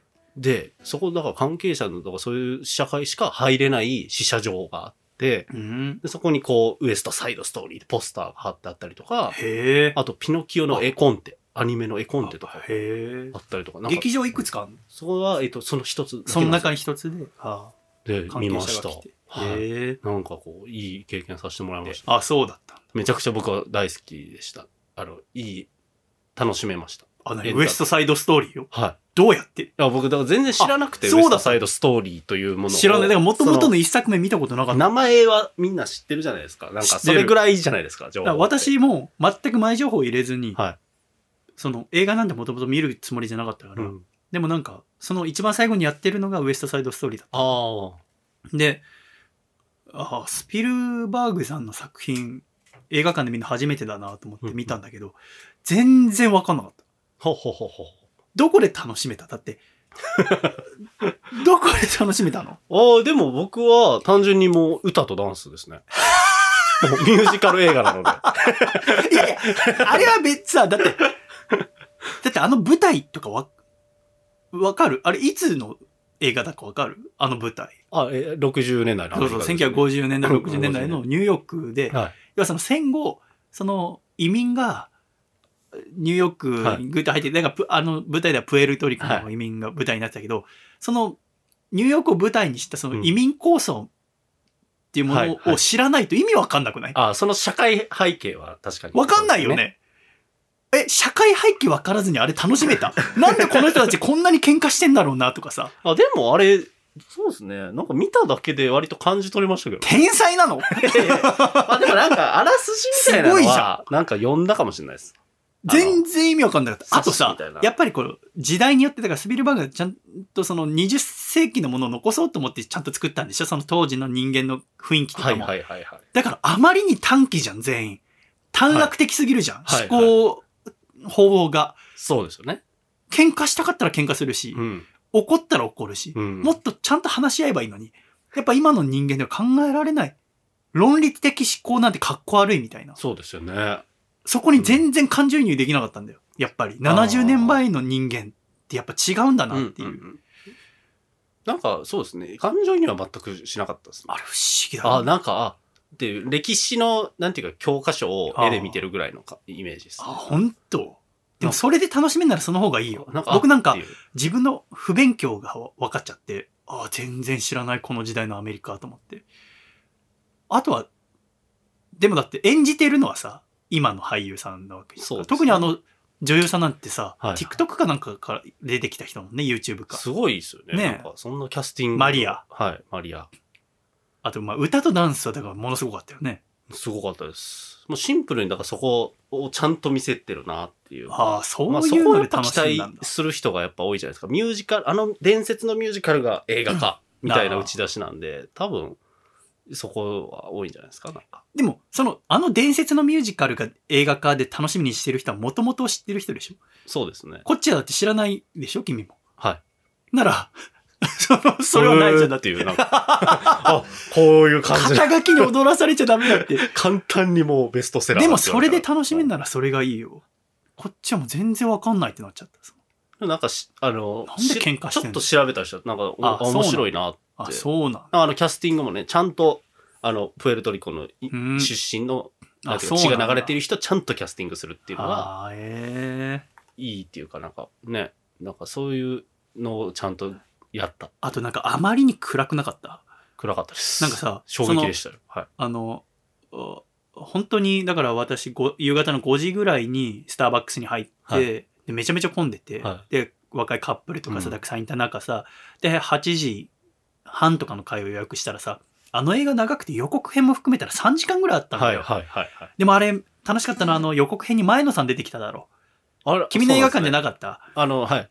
あの、バカリズムさんの映画、今度やるやつの予告に前野さん出てきてさ、あ、前野さんだよ、と思って。なんかそこ、そこが一番楽しかったな、私、あの映画で。で、3時間だったら11時半で。11時半だってさ、もう、その、木場のショッピングモール、人が誰もいないんだよ、警備員さんが。あもうあの、映画の続きみたいでさ。あ。ほんより、もう、あの結末の後ね。はもう私がマリアだったもんね。知らないおばさんに肩抱えてほしかったもんだって。あ、あんな話だったんですね。あんなに何もなくなるの、この世から。僕、びっくりしましたもん。でしょ？でもあれが、あの状態だって私あの、夜の牙。びっくりしたでしょ？びっくりでした。いえ、それ誰か知り合いと一緒に行ったの？や、もう一人できました。あ一人で？はい。一人で、あれ抱えきれなくなかったなって見終わった後。そうですね。なんかざわざわしちゃいましたね。なんなのそれと思って。こんな作品だったんだっていう驚きでしたね。で、私も確かにだからその時代背景とかわかんなくてさ。で、しら、その映画で調べてみたらさ、だからアカデミー賞ノミネートされてんだと、うん。あ、主演のあのトニー、なんか、SNS で来た DM の未未成年の子に手出して今大変ないことになってんだや、ありましたけど。トニーと思って。トニーがいいんですよね。トニー、でもさ、トニーめちゃめちゃ喧嘩強いって設定だけどさ、ちょっとひょろひょろすぎない？ちょっとね、上品すぎますよね。だよね。あれ、はいアームカールあ14キロ上げられない？確かに。細っと思って。あの、プエルトリコのボクサーの人は強そうだったからさはい。、あれはね、もう、ね、ダンスもかっこよかったでしょ。トニー、トニー背でかいけどさ、トニーがやらかすっていうね。トニーやらかすよなずっとやらかしてたな。いや、あの。やっぱね、あの、一人暮らしというか、一人暮らしというか、シェアハウス的な感じですかね。だから、うん女の子、マリアの部屋に、あの、入ろうとするシーンが僕はちょっと笑けてきちゃいました。でもさ、あのし、あそこも俺、うってなったんだよ。はあの構図はさ、完全にさ、はロミオとジュリエットなんだよ。い、はい、はい、はいはい。こっちとらフェイ、えシェイクスピアも通ってきてないからさ、うわ、ここでまた芸術知ってる知らないも試されてると思ったけど、君は何も考えてないわけでしょ？何も考えてない君みたいのが一番いいんだよ。で、何も考えてなくて、後でなんか映画評論家がなんか喋ってんの聞いて、あ、ああ、そういうことだったんだね。完全に構図がもうだってロミジュリの構図で作ってたじゃん。ららしいですよね上からマリー。いやいやいやいや。言う、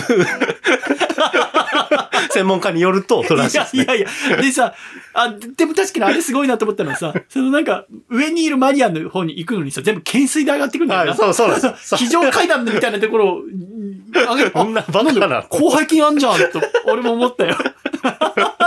あれはちょっと笑っちゃいましたけど。あれ笑っちゃったな。はい。いつ、いつ帰んねんっていうの、ちょっとね、その帰りそうで帰らなくてまた戻ってきてみたいな、あやりとり面白かったです、トニーごっっこやった？こやってないですけど。え、トニーごっこやんないの？はいトニーごっこなんですかあのはいダンスパーティーでマリアと出会ってさ、はいその後、連絡先も知らないのにさ、は別れちゃって、知ってんの名前だけはい。でさ、会いたいよマリアっていう時、急にトニーが歌い出すだろ。はいマリア、マリア、マリア、マリア。The most beautiful sound I had ever. マリア、マリア、マリア。All the beautiful sounds of the world in the single word. マリア、マリア。これマリアごっこ。マリトニーごっこ。トニーごっここれ全部楽しいよ。あれ。だからマリアっていう女の子はねどんな子だっていう説明をして、はい。マリアマ。リア、マリア道端でやればいい。回転寿司行ったら10皿食べるまで絶対帰らない。マリア、マリア、マリア、マリア。スタヤでレンタルするときは半額の日しか行かない。マリア、エンタの神マ様の、なんか、ゲ出てくるキャラ芸人みたいなマ。リトニー。名前を呼ぶ、あるあるを言う。ちょっと一個考えてみ。ま、マリア、ツタヤのレンタル期限過ぎたら、もう割り切っても返さない。マリ大変なことなるぞ、マリア。マリア。ア、マクドナルドで全部燃える方にゴミ入れる。うわマリア、コップのプラスチック外せ、マリア。マリア、マリア。スシロー行ったらたまにネタだけ取って皿例に戻す。いや、悪い。マリア。マリア。そのいやそんな後、あの非常階段の上にマリアいても、行かねえだろ。懸垂で上がってて、背筋使う。怒られ マリア、マリア、マリア。よく手袋一つだけ落として帰る。あれ、マリア。あれマリアだったんだ。言ってくれよ。もう、届けるから。落ちたら全部マリアだ。あもう一個ぐらいなんか言える。ーマリア、ペットボトルのふ蓋だけ開けて、の中身飲まないで放置する。買ったやつだよね。買ったやつならいいけど。買った買ったやつならいいけど。マリア悪いなそうですね。ベストサイドストーリー。いや、でも、はい、僕はなんか楽しかったなと思って。ああ、いや、だからそのダンス、その、そうだね、年代とか一切気にならないんだったら、それ楽しいだろうな。まあ、あと、歌、歌もね、うんなんかあれ本当歌ってるんですよね、本人。あそうなんだ。俳優がちゃんとあ。え、吹き替えじゃないの？その場でやってるっええて聞きましたよ、なんか、それも。プエルトリコ 割と勢いだね。うんね。急にやっぱ歌い出すっていうのは、やっぱ、うんミュージカル映画とかに慣れてる人はいいと思うんですけど、あれが嫌いっていう人もいますよね。ああ、そうなんだ。普通に喋ればいいじゃんっていうところで歌い出すから、でもやっぱりね、ララランドとかさ、はあーグレイテストショーマンとかのイメージがあったから、まさかあんな無、無、無の気持ちで終わると思わなかったんだよそうで。すよね。で、最後トニーで俺帰ってたんだまあよ。なんかリアルっちゃリアルですけどね。マかリア、マリア、マリア。居酒屋で知らない人の靴紐を両方結びつけて帰る。マリア、大体なんかしてどっか行く。マリ余計なことしてどっか行くっていうね。ア、マリア。居酒屋でケチってホッピーセット頼んだ後、外なかなか注文しない。わかんないわかんない。お酒飲まないから。マリア。マリア。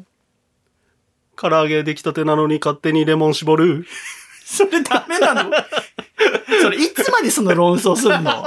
俺、マリア全然いいよ、それ。そのマリアは OK ですか？そのマリアだけは。ちょっと一回聞いてほしいですね、マリア。マリアさすがにそれはえ、家族でも？家族でも僕聞きますからね、一回。家族はもういいだろ。一回まずノーマルでこうできたものを食べたいっていうね。やっぱ素材そのままみたい全然わかんなな。い。そこはマリアはデリカシーないわって。僕は言っちゃいます。えーやっぱ人によってマリアに求めるもん違うな。そうなんですよ。えーそこちょっとね、厳しいかもしれないですね。食に？はうるさい。マリア、マリア、マリア、マリア。ラジオでネタ読まれたらすぐツイッターに書き込む。マリア。マリア。読まれたら、おめです、ありですっていう、おめでとう、ありがとうの文化もうなくなった。ちょっと待って、俺わかんない、それ。これね、あるんですよ。あったんですよ。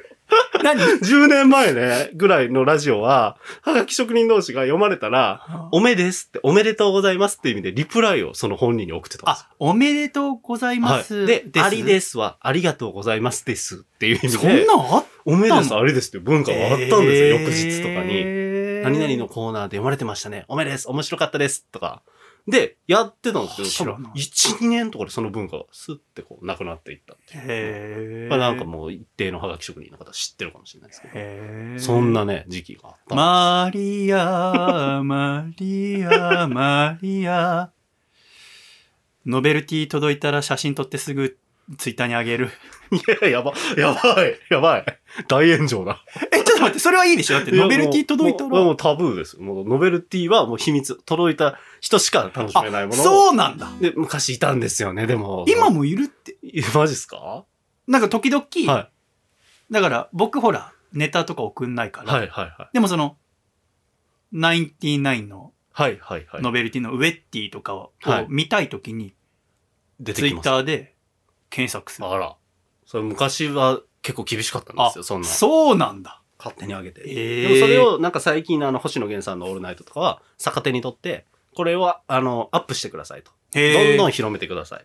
それがあなたの番組を応援する力になります。っていう、その紙と一緒に同封するっていう。そう、紙入ってるもんね。はいああ、うんこれはいい案だなって思いながら。一番最初にもらったノベルティって何？本当に一番最初は、あの、ステッカーですね。うんだから FM802 の、っていう大阪ローカルなんですけど、音楽をリクエストしたらその曲かけてくれるっていう番組っていうかもうほとんどがそうなんですけど、うん。で、それで採用されて、うん送られてきて、FM802 ってその、リクエストによく住所書いて送ったね。ネタメールならあの、メールォフォームですうよ、ん。だから。そうか。で、その後とかは、あ雨上がり消したいの、ベシャリブリンっていう、あの、もともとジャンクでうん。やってたものとかですかね。宮迫さんのそれこそ私物、うーん。海外旅行行って、そのお土産みたいなとかをもらったこともありましたね。うんでも一番最初ってでも本当思い出せないかもしれないです結構同時期にいっぱい送って、なんかもらった記憶があるんで。私はあの福山雅治さんの「魂のラジオはい。」でなんかこうバイクチームみたいのが番組の中であって、クレイジーホースだっけな、はい。それのステッカーもらって嬉しかったな、ステッカーね、ベタですけどね、うんいいんですよ。嬉しい嬉しい今みんなどこに貼ってんのかな？どうなんでしょうね。大体でも、な、あの、パソコンの、おね、大人になってくると自分のノートパソコンのあうんの、ベタっていっぱい貼る人は、僕も最初やってましたしね。今やってないの？今もうやってないですね。へえどうして？いや、なんか恥ずかしくなっちゃった。いつ気づいたの？俺は出会った時からダサいなと思ってたけど3、4年ぐらい気づかなくて、あはい。で、パソコン買い替えた時に、もでもそこまでいったらもうなんかずっとやってほしいけどね。う、そうですね、やめちゃいました。寂しいよな。そうなんですよ。結局ね。うん。そういうとこあるよな。まあでも、そのステッカーっていうのはいいですよね。その、なんか、共通で、いい。その、例えば筆箱とかにね、スクールオブロックとかだったら、その、うん。そういうので、共感し合うというか、ある。教室で、ある。あみたいあるよな。いいよ、それきっかけで喋るとか、いい。そういうのね、ちょっとラストマリアちょうだい。ラストマリアね。ラストマリアめちゃちめちゃラジオ聞いてるからな。ゃ、確かに。スーパーヘビーリスナー。もう。めちゃめちゃ、マリアめちゃめちゃラジオ聞いてんだよな。マリア、マリア、お風呂上がりの子供をすぐに迎えに行かない。マリアどういうこと？これは、お父さんじゃん。僕の中のマリアなんですけど。お前の中のマリアちょっと性格良くないよな。はい、ちょっとね、よくないちょっと意地悪なとこあるよなはいそうなんです。すぐに、ね、拭いてあげないと。この時期寒いから、もう。ね、嫁さんが風呂を入れて。で、子供たち上がるよって言ってる時に僕は上でエーペックスしてバーって言って、今いいところとかいう時がありまして、あ、でマリアの話でしたね。マリアはもうすごい今もう。下からで嫁さん呼んでるだろ？呼んでるマリアって。マリアちょ、ちょっとだけ、あとちょっとリア、ちょっとマリアと。。で、パパ寒いよとか聞こえてきて、10キロするまで下に下がっていかない。えーそうなんですよ。FPS もやるんですよ、マリア。あのさ、羨ましいなって思うの。私、一切やんないんだよ。そはいの、エーペックスとか。はいはいはい。っていうか、できないと思うんだ。っていうのは、方向音痴で、はいはいあのはゲームの中で迷っちゃうの。い。へえ。だから、昔から、最初分かったのは中学生かなんかの時に、キングダムハーツってゲームやった時に、はいもう、ホローバスタリオンの中で迷っちゃうんだよ。その、はいはい。どこにいたっけなってなっちゃうの。うん。で、妹が、その、ムービー見たくて、うんうん。キングダムハーツってディズニーが出てくるから、はいプリンセスとか。で、その横ですぐ怒るの。お兄ちゃんそこまっすぐだよ。とかなんかその方向が覚えらんなくて。迷っちゃう。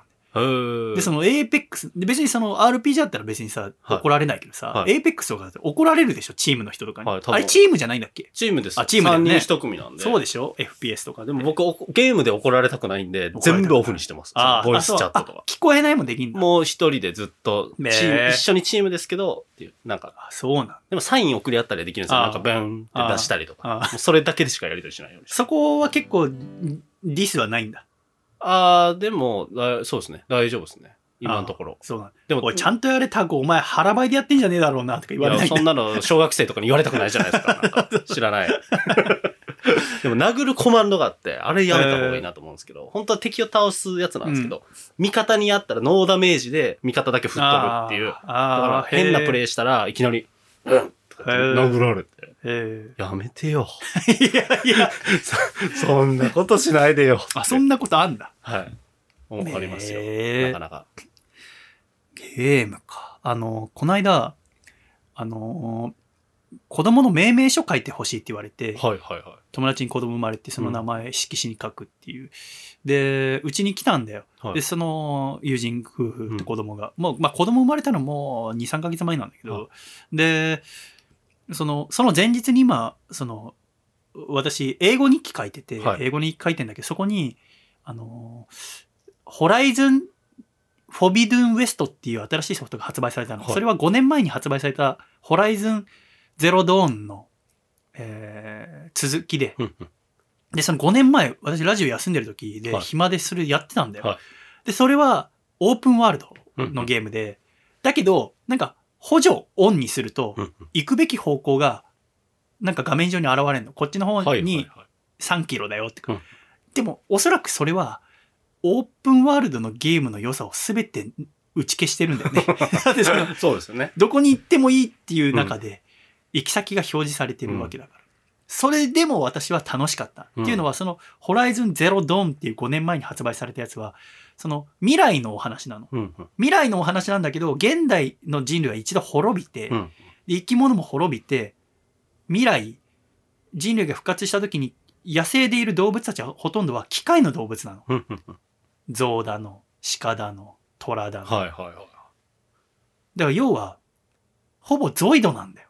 なるほど。その、、はいる動物は。うんうん。で、その、動物にこう、ソードみたいのを刺すと、うまくクリアできると、その動物が味方になって、その動物に乗って移動したり、うんうんその動物を他の動物と戦わしたりもできるのなるほどなるほだからこっちとしては夢のようなゲームだったの。はいはいそのゾイド大好きで6、7歳の時ずっと集めてた身からすると、ゾイドはだって85体ぐらい作ったから、ど。うん。で、そのゾイド金が PS4 でできて、はいで、それが楽しかったんだよね。で、5年後、で、欲しいけど、もうなんか見た感じ、すごくボリュームがあって、うん。とても今の私にはできないな、うんうん。あゲーム実況を見ようかなって日記に書いたの。はいはいはい。でしたら、えーその翌日、翌々日にその命名書書くって段になって、書いてたら、あの、奥さんの方が、これプレゼントですって言って、うんうん。ホライズン・フォビドゥン・ウエストくれたの。ええ。ゲームソフト。嬉しくてさ、はいはいはいはうわーっつって、じゃあみんなでやりましょうっつって、うんこの家でさ、プレステ4に入れてさ、でもなんかディスク2枚組になってて、はい1枚はデータディスクっつって、その、データをさ、あらかじめ入れてからやるのよ。それぐらい大容量のゲーはいムで、はいはい。始めるまでに1時間半ぐらいかかったんだよ。ええ。で、それで始まって、で、したらなんかこう、言葉選んでくださいって。日本語でやりますか英語でやりますかって。アラビア語でやります。もうたくさんあるんでイタリア語とかはいはい全部全世界でできるように。で、そういえば英語の勉強してんなら、うんじゃあ英語でやってみればいいじゃないですかって言われて、はいはいあ、そうだねっつってうん。えー文字も英語。うん。主人公たちが喋る言葉も英語にして始めたんだよね。で、私以外の二人、その夫婦は英語できるんだよ。うん。赤ん坊はまだできないけど、生まれて3ヶ月だから。で、だから部屋の中では、だから私と赤ん坊だけが英語できない状況でさ、で、始まってさ、でも途中、むもうすごいムービーが多いゲーム。はいはい。で、全部英語ね。で、まあ、それはまだいいよ。その、うん。まあ、前回からの続きでちょっと覚えてるし、うん。で、どんどんどんって進んでって、で、チュートリアルみたいなのが始まって、はい。で、まあ、やっていくうちに少し覚えてって、で、なんやかんやまあ、第一章みたいなとこがうん。1時間ぐらいで終わったんだよ。で、命名詞も書き終わって乾いたから、帰りますって帰って、で、一人になって、で、始めたらさ、もう、とにかく、今のゲームで凝ってて、はい。そのスキルみたいのもたくさんある、分かれてんだよ。機械をオーバードライブするスキル、弓のスキル、剣のスキルとか。うんで、たくさん何百個もあって、うんそれをスキル値っていうのを振り、振ってくるみたな。はいいはいはい。ありますね。で、あと、その何かクリアするにしても、とにかく、なんかこう、暗号みたいのを解かなきゃいけないんだよ。うんうん書類を集めて、その書類と書類を、から暗号を数値として導き出してやるんだけど、そのペーパーが読めないんだよ。なぜなら英語だから。いわゆる謎解きを英語でやらされるみたいな。そうで、あと重要な会話の中で、はいそっから読み解かなきゃいけなかったりするんだけど、そのムービーはストップできないし、巻き戻しできないから、どんどん進んでいくの、アーロイと長老がどんどん喋っていっちゃうのよ。全然意味わかんないうちに敵の教習受けて、で、武器をグレードアップしなきゃいけないんだけど、その武器をグレードアップするために必要な具材が何だか英語がわかんねえんだよ。結果、全然できずに止まってんの。もう、日本語に戻すしかないんじゃないですか？戻そうと思ったら戻せねえんだよ。最初から。でももう5時間ぐらいはやってん厳しいそうそうそうそう。途中で切り替えられてでこっもいいのに。そり、はいもう、くれた人には申し訳ないけど、日本語に戻そうと思ったんで。戻せない。終わりだよ。終わりです。もアーロイの冒険が終わったんだよまたね、来られた時にどこまで進んだって言われたらもう終わりですよね。だから、れって。俺、一番やっちゃいけないことなんだけど、はい YouTube でムービーだけ見ちゃった。あの、なんか、全部映画みたいにして上がってんの。へえ、そのまとめっていうか、ムービーまとめみたいなのそう、が。そなるほどう。。全部で6時間分ぐらいになってんだけど。それは日本語でも見れるんで、日本語ね内容がわかるってことですよね。私のやつだと、はいそう、日本語で英語字幕のやつとかいろんなのが上がってて、あれいいんだと思って。あれ合法らしいんだけど、へえ。ゲーム中のムービーはそう、そう。言ったらまあゲーム実況のプレイしてるとこ切った版ってことじゃんか。そっだから自分でプレイしてるの全部録画して、はいそのムービー、だから映画みたいな。だな。からその好きなゲーム、いろんなゲームのタイトル入れて、ムービーって入れると、そのゲあのゲームのムービーだけの映画みたいなのが出てくるたくさん。それはじゃあセーフなんですね。でもいいようなさ、あ、っていうか、まあ、法律的にはわかんないけど、はこっちとしてはなんかがっかりだよね。その、本当は、だって、もう、もう多分やんないしね。それ、もう見ちゃったら終 見。ちゃってんだから、だってももう冒険がどうなるか分かっちゃってんだから。これも、だから時間ない人はいいかもしれないけど、うんやっぱゲームの楽しみ方ではないよな。まあそうですよね。エーペックスとかっていうのはストーリーとかはないわけだもんね。そうですね。だよねなんていうか、登場キャラクタうんーの人生のストーリーはウェブサイトに書いてあるんですけど、うん別にゲーム内では何にもないです。うん。シンプルにもいえ、いやー、喋りすぎたな。マリアオールカットの可能性ある。いや、逆に残すとこですよ。マリア。あのさ、君って大阪の何市出身なんだっけ？僕は豊中市です。豊中市か？はい。僕なんか勝手に吹田市だとあ、思ってました田と豊中の境目ではあるんあ、で。そうなんだ。厳密に言うと吹田で多分、吹田の病院で生まれてますけど。あ、そうなんだ。はい。僕あの、吹田って字何回読んでも読めないんだよなあ。れ、吹田とかね、よく読読まれるの、福っていうああそうだね単語なんで。そうだよね。でもあの、この間あの、ニュース見ててさ、はいあの、芥川賞が発表されたんですよ。はい2021年の下半期かな。うんで、あのー今回は、あの、大阪市、あ、大阪の吹田市出身の方が。選ばれて、しかも1990年生まれええだったんじゃないかな。そう、砂川文治さんって方で。で。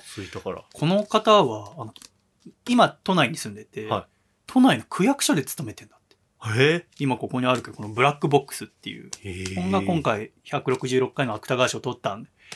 で、まあそれだけだと読もうと思ってなかったんだけど、うんその、インタビューで、はい。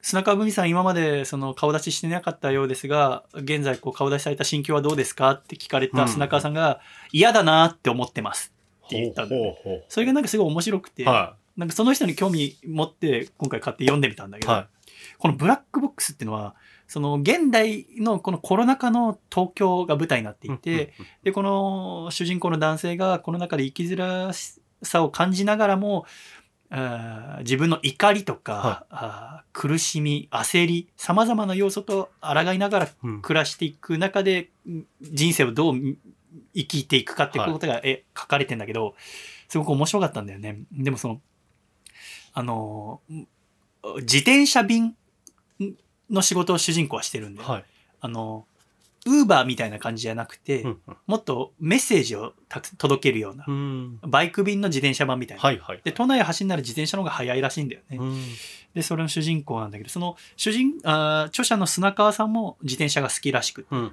だからすごく詳しい自転車の描写があるんだけど、最近この小説を読むのがものすごく楽しくて、うんあの、君も多分今一番楽しいと思うよ。普段あんま読まなくても。っていうのは、私はなんかこう、なんていうのかな。あの、亡くなった方の、亡くなった作家の作品を読むことが多かったんで、うん。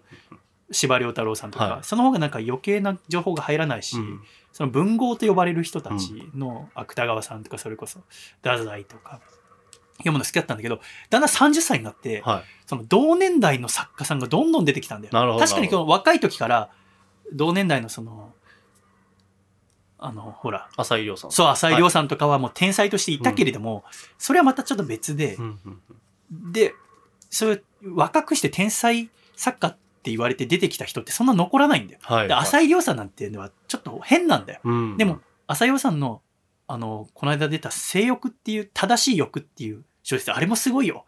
信じられ一番面白いと思う、今までの中で。だけど、そそれと同じ、この間買ったこの、我が友スミスっていうこの石田加穂さんって人も1991年生まれかな。これは君と同じぐらいでしょ？同じですね。今楽しいよ、めちゃめちゃ。へこの同い年ぐらいの人、つまり同じものを見て同じものを食べて、はい。同じものを聞いて育った人たちが書く小説ってうんめちゃめちゃ面白いんだよ。へえ特にだって司馬遼太郎はコロナの小説一冊も書いてないからね。はいはいはいはいはい。だけどこの砂川文治さんのこの時代を、だ私が読んでなかったからもあると思うけど、うん。この同年代の作家さんの本を読むの今すごくハマってて、中でもブラックボックスも面白かったし、この我が友スミスも面白かったんだけど、いいですよねこれからどんどん楽しいと思う。確かにあの、それなんか音楽とかの結構感じるあーそうだね第一線に出てくる人たちがやっぱ同世代とか、そうだね。まあ、え映画とかもねう、ん作ってる監督が、うんえーみたいな30歳なんだとか、なんかすごい楽しくは確かになってきてますね。すごい楽しいよな。小説確かに。これからどんどん小説も増えてくんだろうな。はたくさん追っかけてみようと思うんだけどさいいねいやー、そんなこういう立派な人と比べて私はもうろくなことがあんま普段なくてさ、はまあそんな話は別にしなくてもいいんだけど、まあい。はい。何を去年頑張ったってそのマクドナルド食べるの我慢したんですよね、私は。言ってまあしたよね。の体作りしたから。はい。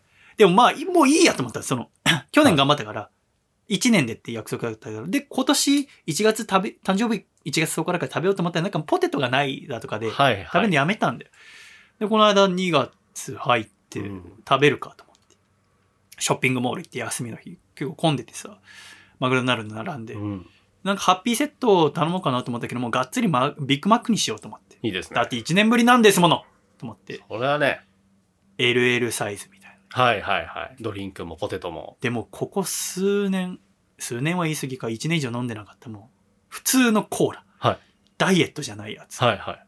頼んで。はで、もう、オプションで、ナゲットもつけて、おお最高じゃないですか。バーベキューソースです。最高じゃないですか。僕、いつも頼むメニューですよ、それ。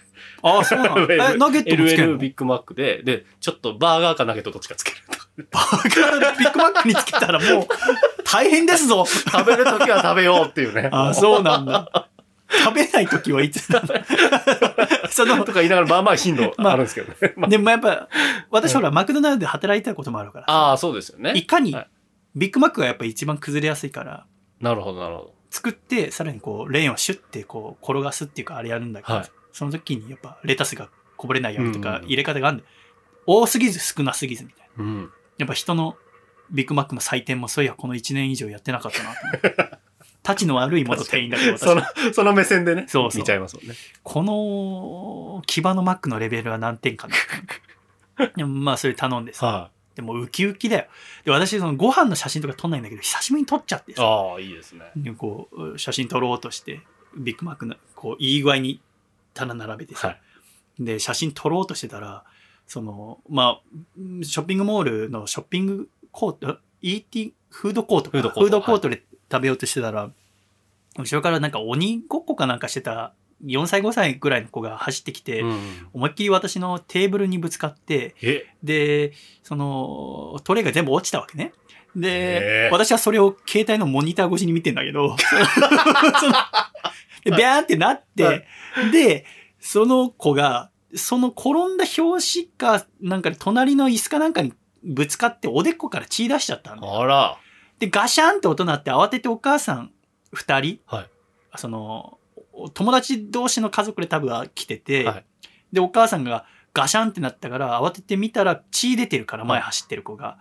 で、わー大丈夫ってなったら近くに行ったショッピングモールの人も来て大丈夫ですか？って言って、ガシャってこぼれてるから、あ、大丈夫です。こちら掃除しますので、ってって、こちら医務室になりますって言って、はで、その、転んだ子が家族と一緒に医務室に連れて行かれて、はい。で、すぐにその目の前にあった、あー落ちたマックが片付けになって、い。はい。で、えーお騒がせしましたって係の人が言うまで本当に1分ぐらい。はい。あっという間なんだよね。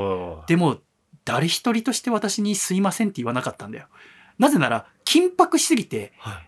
その、誰かの落としたってことを全員が忘れてるんだよね。なるほど。もう血が出た子供がいるという。はい血ってすごいな。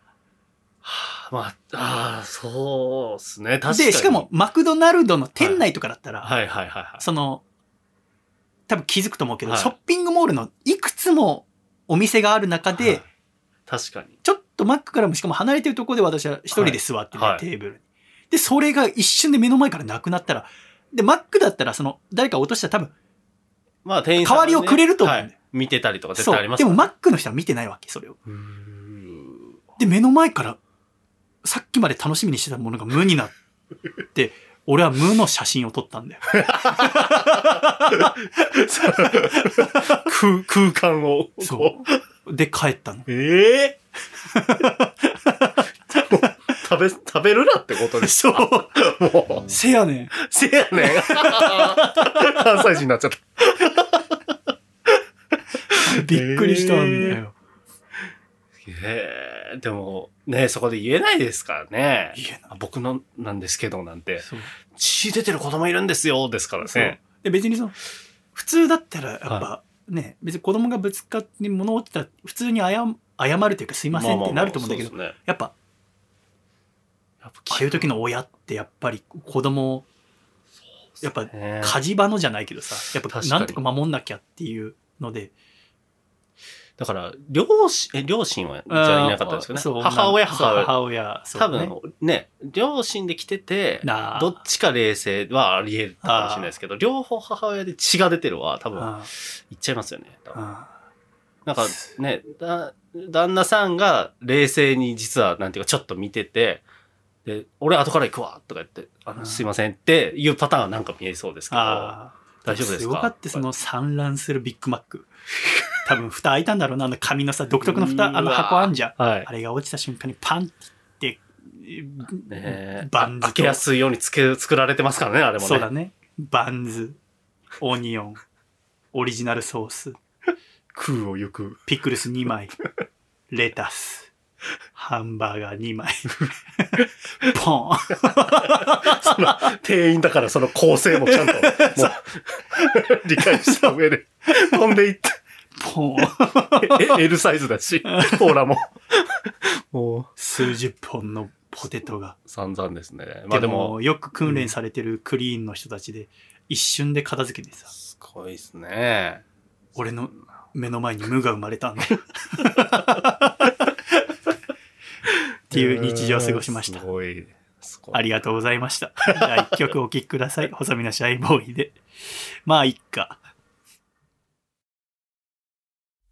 突然の雨ついてないやお気に入りのシャツが濡れちゃうよ。下打ち一つして気がついた。なぜにイライラしてるんだろう。全部まあいいかって歌えたら全部まあいいかって笑えたらきっと明日は晴れるいい日になるそんな気がしてる。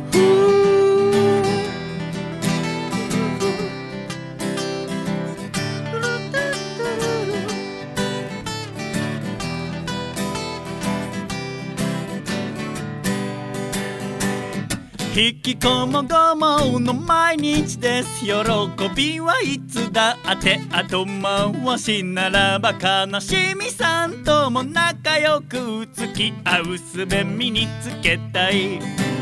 愛していると言ったのはいつが最後だっけな。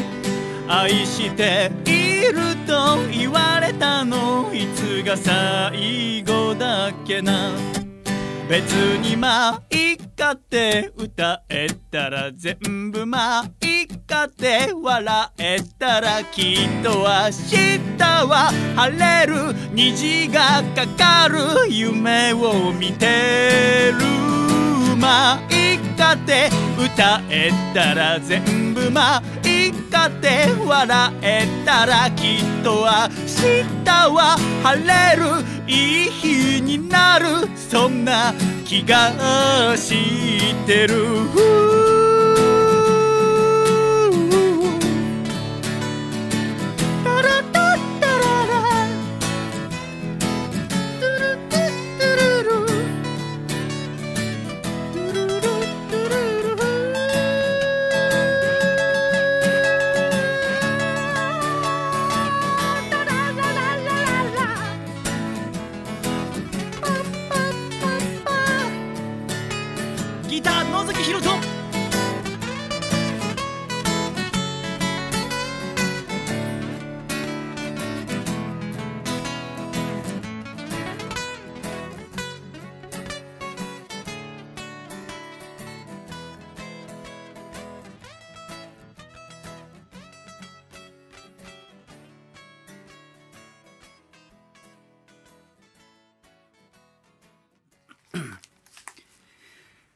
シャイということで第215回細身のシャイボーイのアコースティックラジオ改めまして細身のシャイボーイと笠倉と申します。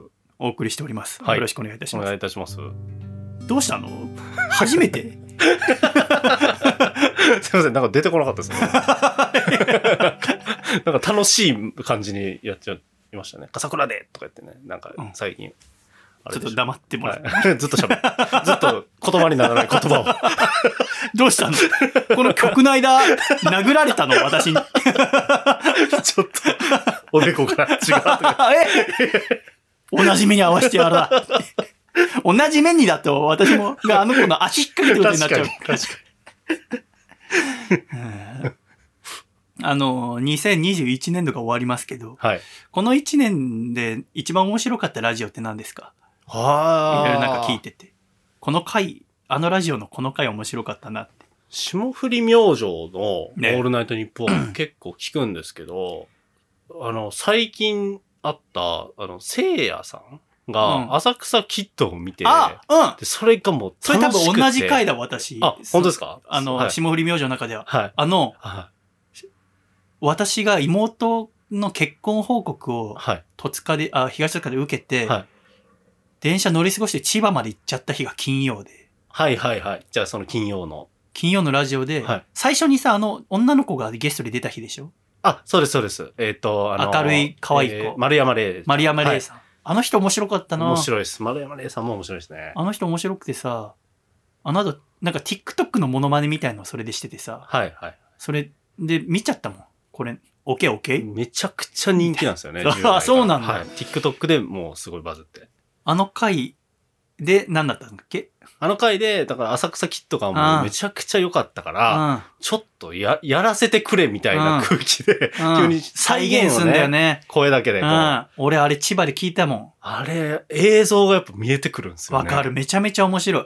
で、なんか、ところどころ、なんか、ちょっと、こう、記憶がね、やっぱ、その曖昧な部分が、いや、でなんていうかも完璧だよ、あれい。や、もう、ほ、ほぼね、もう。めちゃめちゃ完璧で、最な、後、なんでしたっけ？深見千三郎はいが火事で亡くなって、はい葬式のシーンで、はい。ふざけるシーンで、深見さんどうしたんすか？って、浅草の師匠なんだよね。はい。で、浅草でずっと世話だったのに、深見さんどうしたんだよって思ったら、はい浅草と混ざっちゃって、浅見さん どうしたんだよって言って、めちゃめちゃになるっていう、そこ、ね、完璧な構成だなって、構成っていうかまあその流れがすごいですよね。素晴らしい。なって。俺も、あれ、浅見さんって誰だろうなって思ったもんめ。ちゃくちゃ笑いましたもん、あれ。やっぱ見た、見た上でっていう、なんか。うんそうあねえ あれ面白かったな浅草キッドの小説読んだことある？小説はないですね。小説も面白いんだよ、すごく。えぜひ読んでみ、単行本であの回文庫本たくさん出てるから。ーちょっとびっくりでしたね、あの回は。あれ面白かったような。んあれ私も、やっぱね、全部覚えてんだ。あの、寝過ごした時に聞いたラジオ。はいはいはい、はい。一生忘れらんないんだよ。唯一あの絶望を救ってくれるのがラジオだけなんだよな。その、やっぱね、この時間に生でこう喋ってくれてるっていう救いがありますよね。そうそうそう。今こっちはこんな状態で。そう。そうなんだよね。それが生放送のやっぱ良さですよ。あのー私は、この1年だと、えっとね、2021年4月16日の、え講談師の神田伯山さんがやっている、はい。問わず語りの神田伯山うん。っていうラジオのお回が一番良かったんだよ。はい。っていうのは、このラジオはよく、このいろんな、こう、なんていうの、悪口みたいのが取り出されることがあるけど、そこよりももっと面白いことがたくさんあって、私が好きなこの回では、まあメインとなるトピックスはバーって喋って、うん。最後の最後に時間が余ったのかわかんないけど、一枚お便りを紹介したの。で、そのお便りは何かっていうと、56歳のリスナーさんからで、うんで、白山さんは38とかかなだと思うんだけど、その、56歳の男性のお便りは、あー退職して、隠居生活にこれから入りますと。うんだからこれから貯蓄だけで暮らしていくことになりますと。ただ、退社して2週間経ちました。3月末に退社して、今4月の頭で2週間経ちましたが、本当に暇なんですと。うん特に趣味もないし。ということで、何かいい趣味ありませんか？白山さんってこの56歳の男性は20個ぐらい下の白山さんに相談してるってわけなんです。で、そこで、神田伯山さんがこのリスナーさんにお勧めしたのは、落語を聞いてくださいってうんうん言うわけですね。で、落語は、白山さんは講談ですから、うん落語家ではないんだけれども、落語のことが大好きで、うんで、この落語を聞くっていうのはとてもいい趣味ですよって言ってるわけなんですね。で、何がいいかっていうと、落語を聞くと人生に緩やかになりますと。優しく人生を迎えることができると。うんうん落語を聞くと寛容になれるって白山さんは言うわけです。うん人っていろんな失敗するよね。で、この落語っていうのは、ある意味、そういう失敗集をまとめたのが落語なんだっていうわけです。なるほど。落語って聞いたことあります？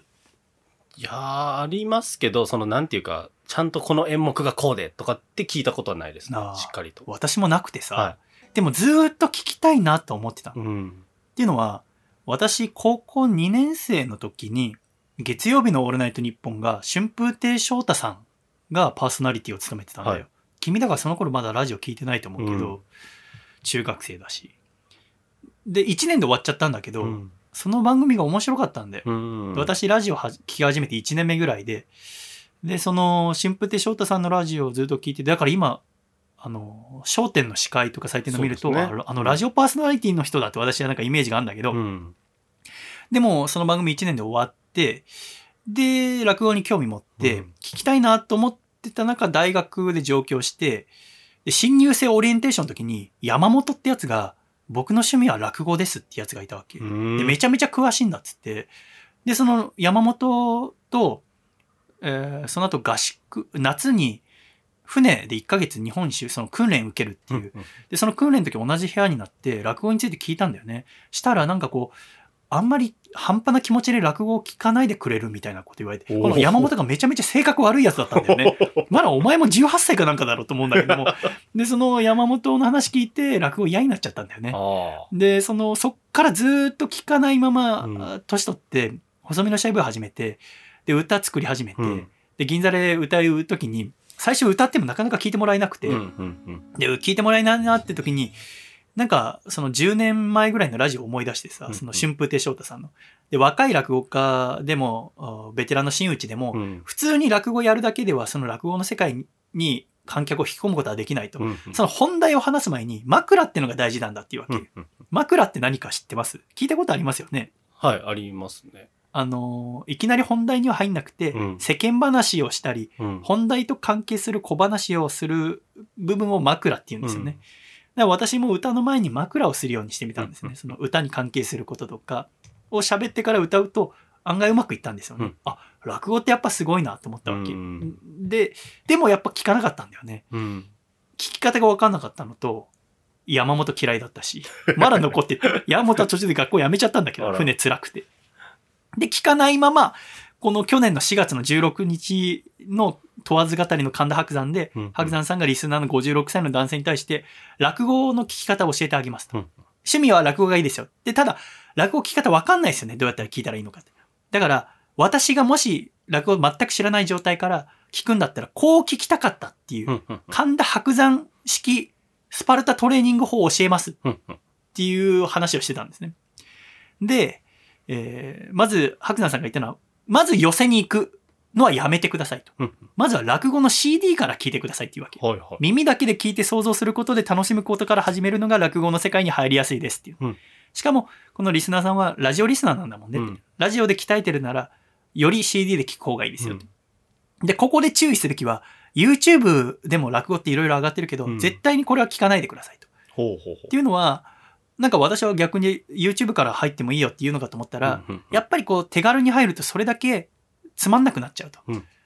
落語っていうのは最初にある程度の我慢じゃないけど、ちゃんと聞くことが必要で、うん。そのちゃんと聞くっていう時に自分で稼いだお金で CD を買って、それを聞くことによって集中力が違うと。うんだから、その CD をお金を払って買うっていう行為こそが落語をまず面白くさせてくれますっていうんですね。うんなるほどなと思って。じゃあ何の、誰の CD を買えばいいのかっていうと、まず、立川志の輔さんの CD を買ってくださいっていうわけ。立川志の輔さんって言うと我々だと、試して合点の MC だったりとか、ペヤングとかではいはいイメージがありますけど、あの、立川志の輔さんっていうのは本当に素晴らしい落語家だと。うんうんで、本当に新作落語も古典落語も面白いので、まずこっから入ってくださいって白山さんは言うわけですね。うんで、これを10席から10あー15席ぐらいずっと聞いたら、次は古今亭新潮記けっていうわけです。うんで、この古今亭新潮さんは、リズムがすごく心地よい江戸弁を喋ると。うんうん志の輔さんは富山出身の落語家だから、また別の楽しみがわかります。うん江戸弁の楽しさっていうのがわかるから、新潮聞けっていうんです。うんで、新潮を聞き終えたら、その後は1年間三遊亭炎章だけを聞き続けろっていうわけです。寄せには絶対行くなと。YouTube も見るな。志の輔、新潮、炎章。で、これでだから約1年半、徹底的に叩き込めた自分の中に。落語の土台をね。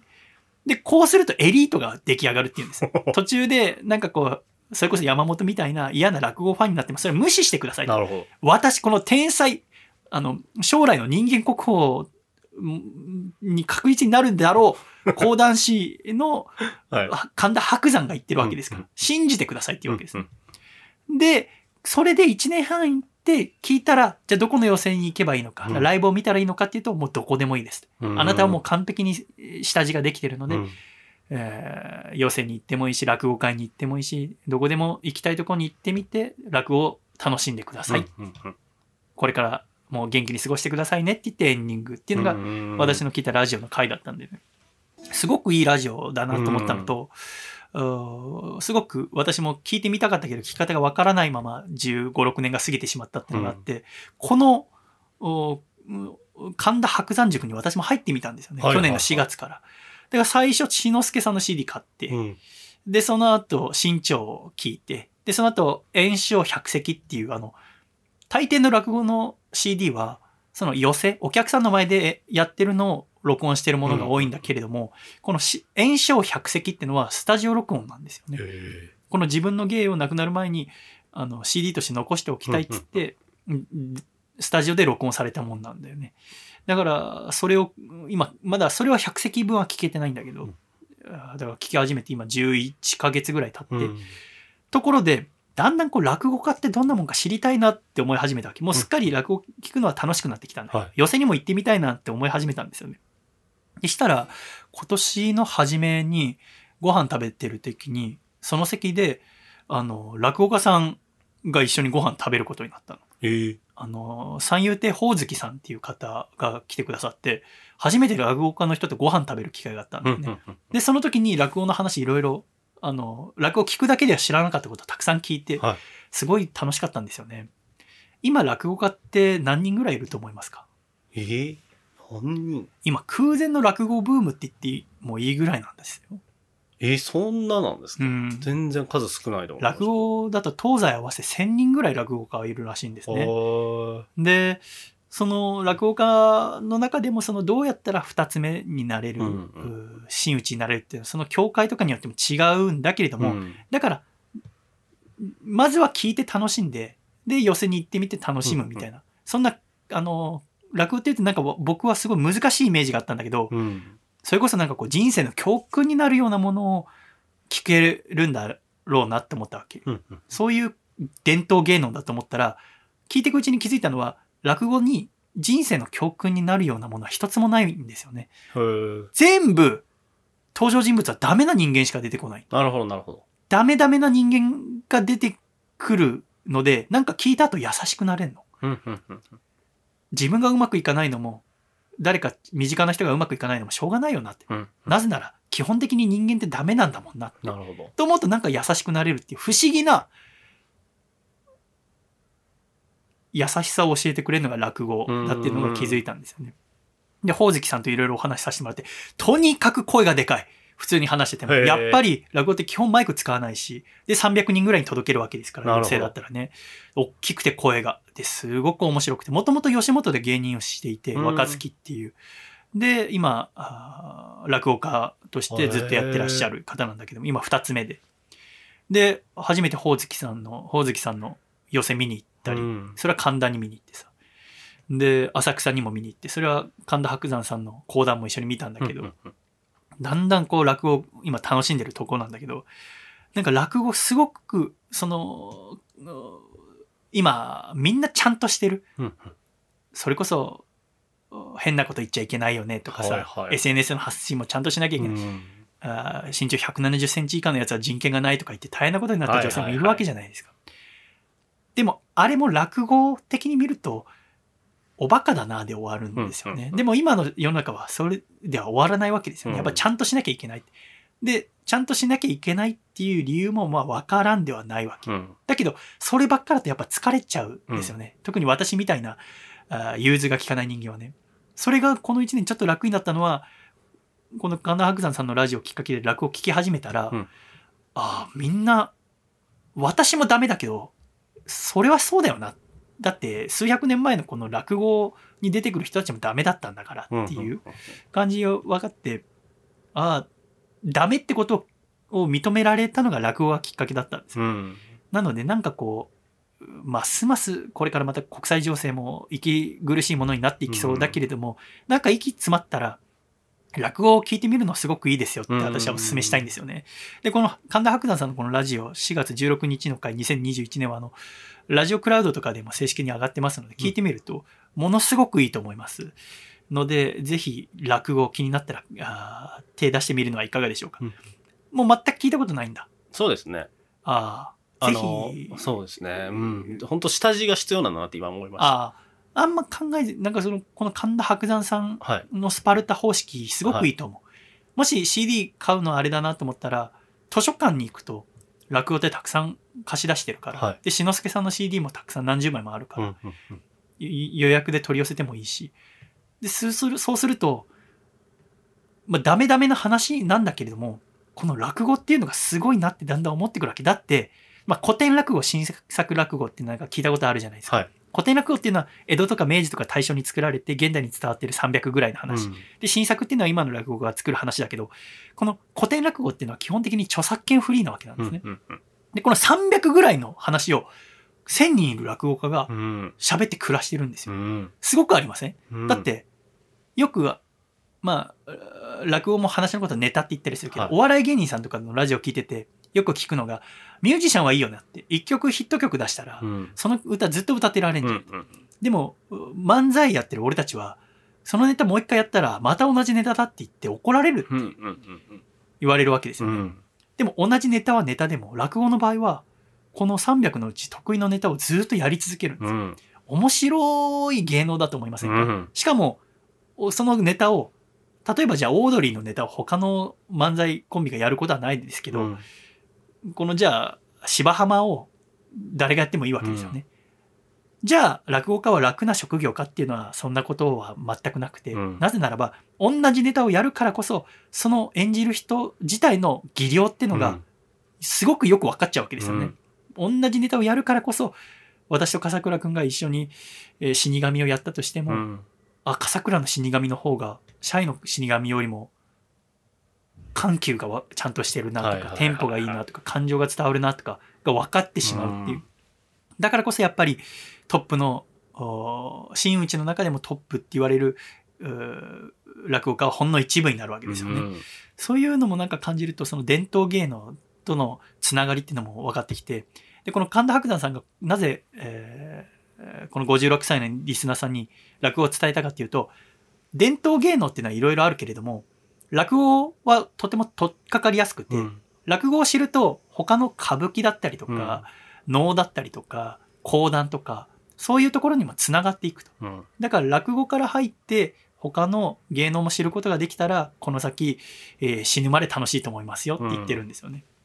でもってそれぞれのたの面白さがきっとあるわけじゃありませんか。だからなんかこう、まあ、そこまで考えないにしてもなんか落語ってどういうもんなのかななんて思ってる人はこの神田伯山方式は素晴らしいって私は思いますので、うんまずは志の輔さんから入って、うんえー楽しむという入り方はいいんじゃないかと思いますね。うん志の輔、身長、炎症っていう入り方ですね。えーぜひお勧めしますし、えー2021年4月16日の回聞いてみてください。ありがとうございました。落語はもう全く？じゃあ、そうでもなんか聞いてみたいって思わない？思いますね。思うよね。仕事を、で会う予定なんで、あそうなんだ勉強しないとなっていうのもある。あ、そうなんだ。そうなんですよ。多分ね、勉強しようなんて一切考えなくていいんだと。はもう何も考えずに、いしこう、志の輔さんの CD を買う、もしくは図書館で借りるうんがうんうん最速だと思いますよ。あの、新作落語の緑の窓口っていうのがありまして、もう、おったまげるぐらいに面白いよへ。え。部屋で声出して笑ったの初めてじゃないかな。やっぱラジオいっぱい聞いてる人だと入りやすいとかありますか？その落語って人の話じゃないですか。あるのかな。なんか、僕もその落語友達がいないからわかんないんだけど、あの落語の面白いとこは何ですかってほおずきさんに聞いた時に、その海外の要は喋りの芸と違うのはあー海外のスタンダップコメディとかだとこうこうこうでさそしてお袋が僕に言ったんだよ、あんたいつまでホットドッグ食べてんの？ってねってはいはい。この場合は、お袋さんのセリフを言うときは、お袋が言ったんだよ。って、先に登場人物のことを説明してから喋るわけですよね。うんうんだけど、落語の場合は、あんた何食べてんだい？俺は餅食べてんだよ。ってこう、顔の向き変えるだけで登場人物をかがあ入れ替わる。うんということは、母さんが言ったんだっていうのを入れないっていうのはなぜかっていうと、落語はすごくリズムを大大事にしてるんですよ、はいはいリズムとメロディーがあるんですよ。おしゃべりなのに。だから、それはもう音楽なんですよね。うんうんうんそのリズム、メロディー、キレ。で、そこに表情とかも入ってくるんだけど、最初はそこなしで、の方が落語本来の楽しみが分かるっていうんで、多分 CD で聴きなさいって言ってんだと思うんだ。で、さらにそれが分かっ、落語の楽しみ分かった後だと映像がさらに面白くなるか、ど。ら、えー寄せに行ってみればいいよって言ってると思うんだよね。この間、先月かな、ガラちゃんとあの、ソファーに座っ、日本人あんまソファー似合わないねみたいな話したけど、はいはいはい。あの、それについて前、立川談春さんっていう、今日本のトップの落語家、うん。赤目高っていう小説が、エッセイみたいなものがあって、あれはその談春さんが男子さんのところにうん。弟子入りする時の話なんだけど、うん。めちゃめちゃ面白いんだけど、その談春さんがこの間テレビで言ってたのは、なんで落語ってこう、お、おうん、正座して、うんうん座っ正座して足見せないと思いますかって。はいはい要はその、下半身がない方がうん、下半身見えないじゃんか。方が映像を想像しやすいんだって。だって落語だと、そのまま、あ花魁とかも、おじいさんとかが演じるわけじゃん。それでも色っぽくなるんだよね。うんうんそれを想像するときに、人間っていうのはこの、見える部分が多ければ多いほど、頭の中で想像する要素が増えると。うんだから、下半身なんてものはない方が想像しやすいんだっていうわけ。なるほど。そう思うと、あの、対談とかで海外の人がこう、ソファに座って、それがかっこよく見えるっていうのは、はい。あれは下半身でも演じてんだよな。なるほど、なるほど。で、それをもう何千年もやってんだからさ、うん日本にソファ入ってきたのなんて1500あ150年ぐらいなんだから、うんまだ我々が発展途上でも仕方ないよな、うんこれからいつかかっこよくなるんだと思うんだよね。っていうのもあって、やっぱ映像が見えると想像できるもんが広、あー強くなっちゃう、そこに先入観が。だから想像するならば見えてるものは少なければ少ない方がいいってんで、落語ってのはす正座して、うんで、用いる道具はセンスと手拭いだけっていう、うんうんうん最小限のめちゃめちゃエコな芸能ですよね。うんその中で全部人生ってものを表すっていう、引きこもごもを表して、で、その中には、ほぼダメな人しか出てこないっていう。で、それが何百年も続いてるっていうのは非常に面白い芸能だなって思いますし、私は多分この先死ぬまで落語が楽しめるんだなと思うと、うんあー超楽しみだなって思うんですよね。でこれから、おそらく我々、さっきのこの本じゃないけど、はい。我々の世代でうん30代とか40代でめちゃめちゃな名人っていうのがこれから必ず出るはずなんですよね。講談の世界に神田伯山さんが出たように。うんその天才が出た時に、すその時点でもう落語を知ってたらさらに楽しめると思うので、もしなんか趣味、新しいもの始めてみたいなっていう人は、この新しい年度、講談、うん、もう面白いですし、うん講談も聞き始めたんだけど、落語非常にいいと思いますので、おすすめでございます。ありがとうございました。細身のシャイボーイ細身のシャイボーイ細身のシャイボーイ Oh yeah 細身のシャイボーイ細身のシャイボーイ。ルールールー。フー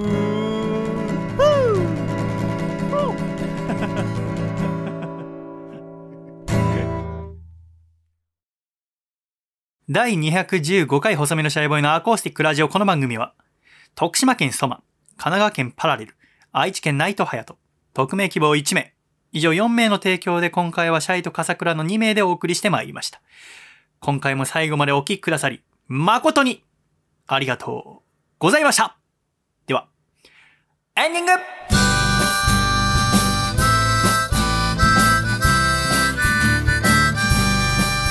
暖かいシャイということで第215回細身のシャイボーイのアコースティックラジオもエンディングでございます。笠倉さん、はい。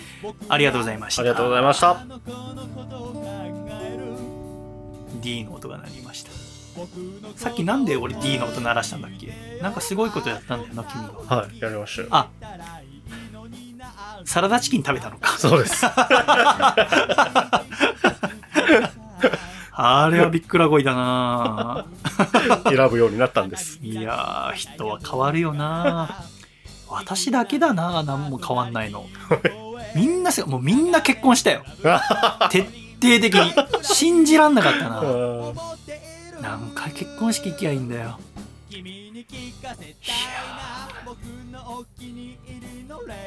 変わんないとな。だから、そうな。だからこれラジオ8年目が終わりましたけど。はい。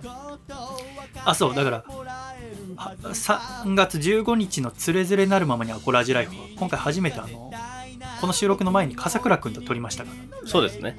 今後どうするか。はい。そうですね。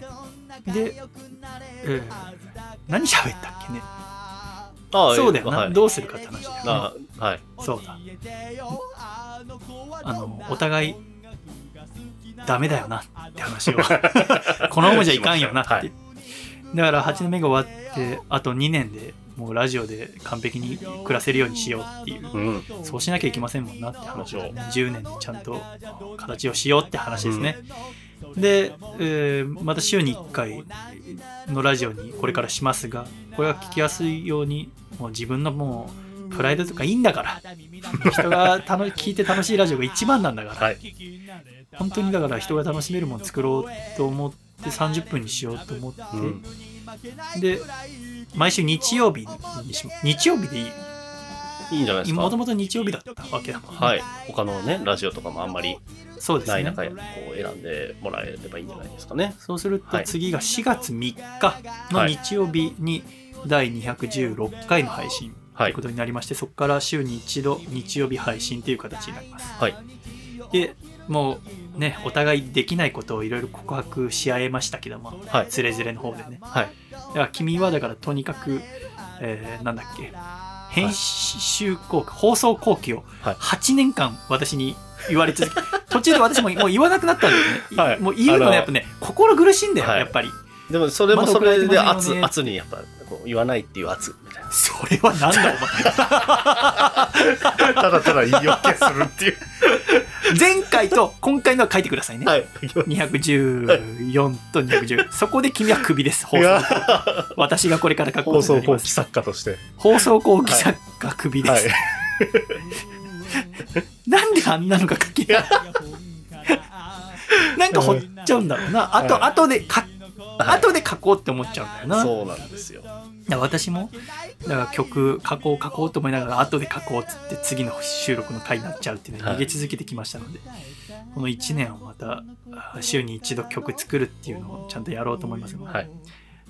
でまたつれづれの中で話もしたけどあの笠倉くんの一番今週楽しかったことっていうのを毎週これから喋ることになりますので、まそうですね。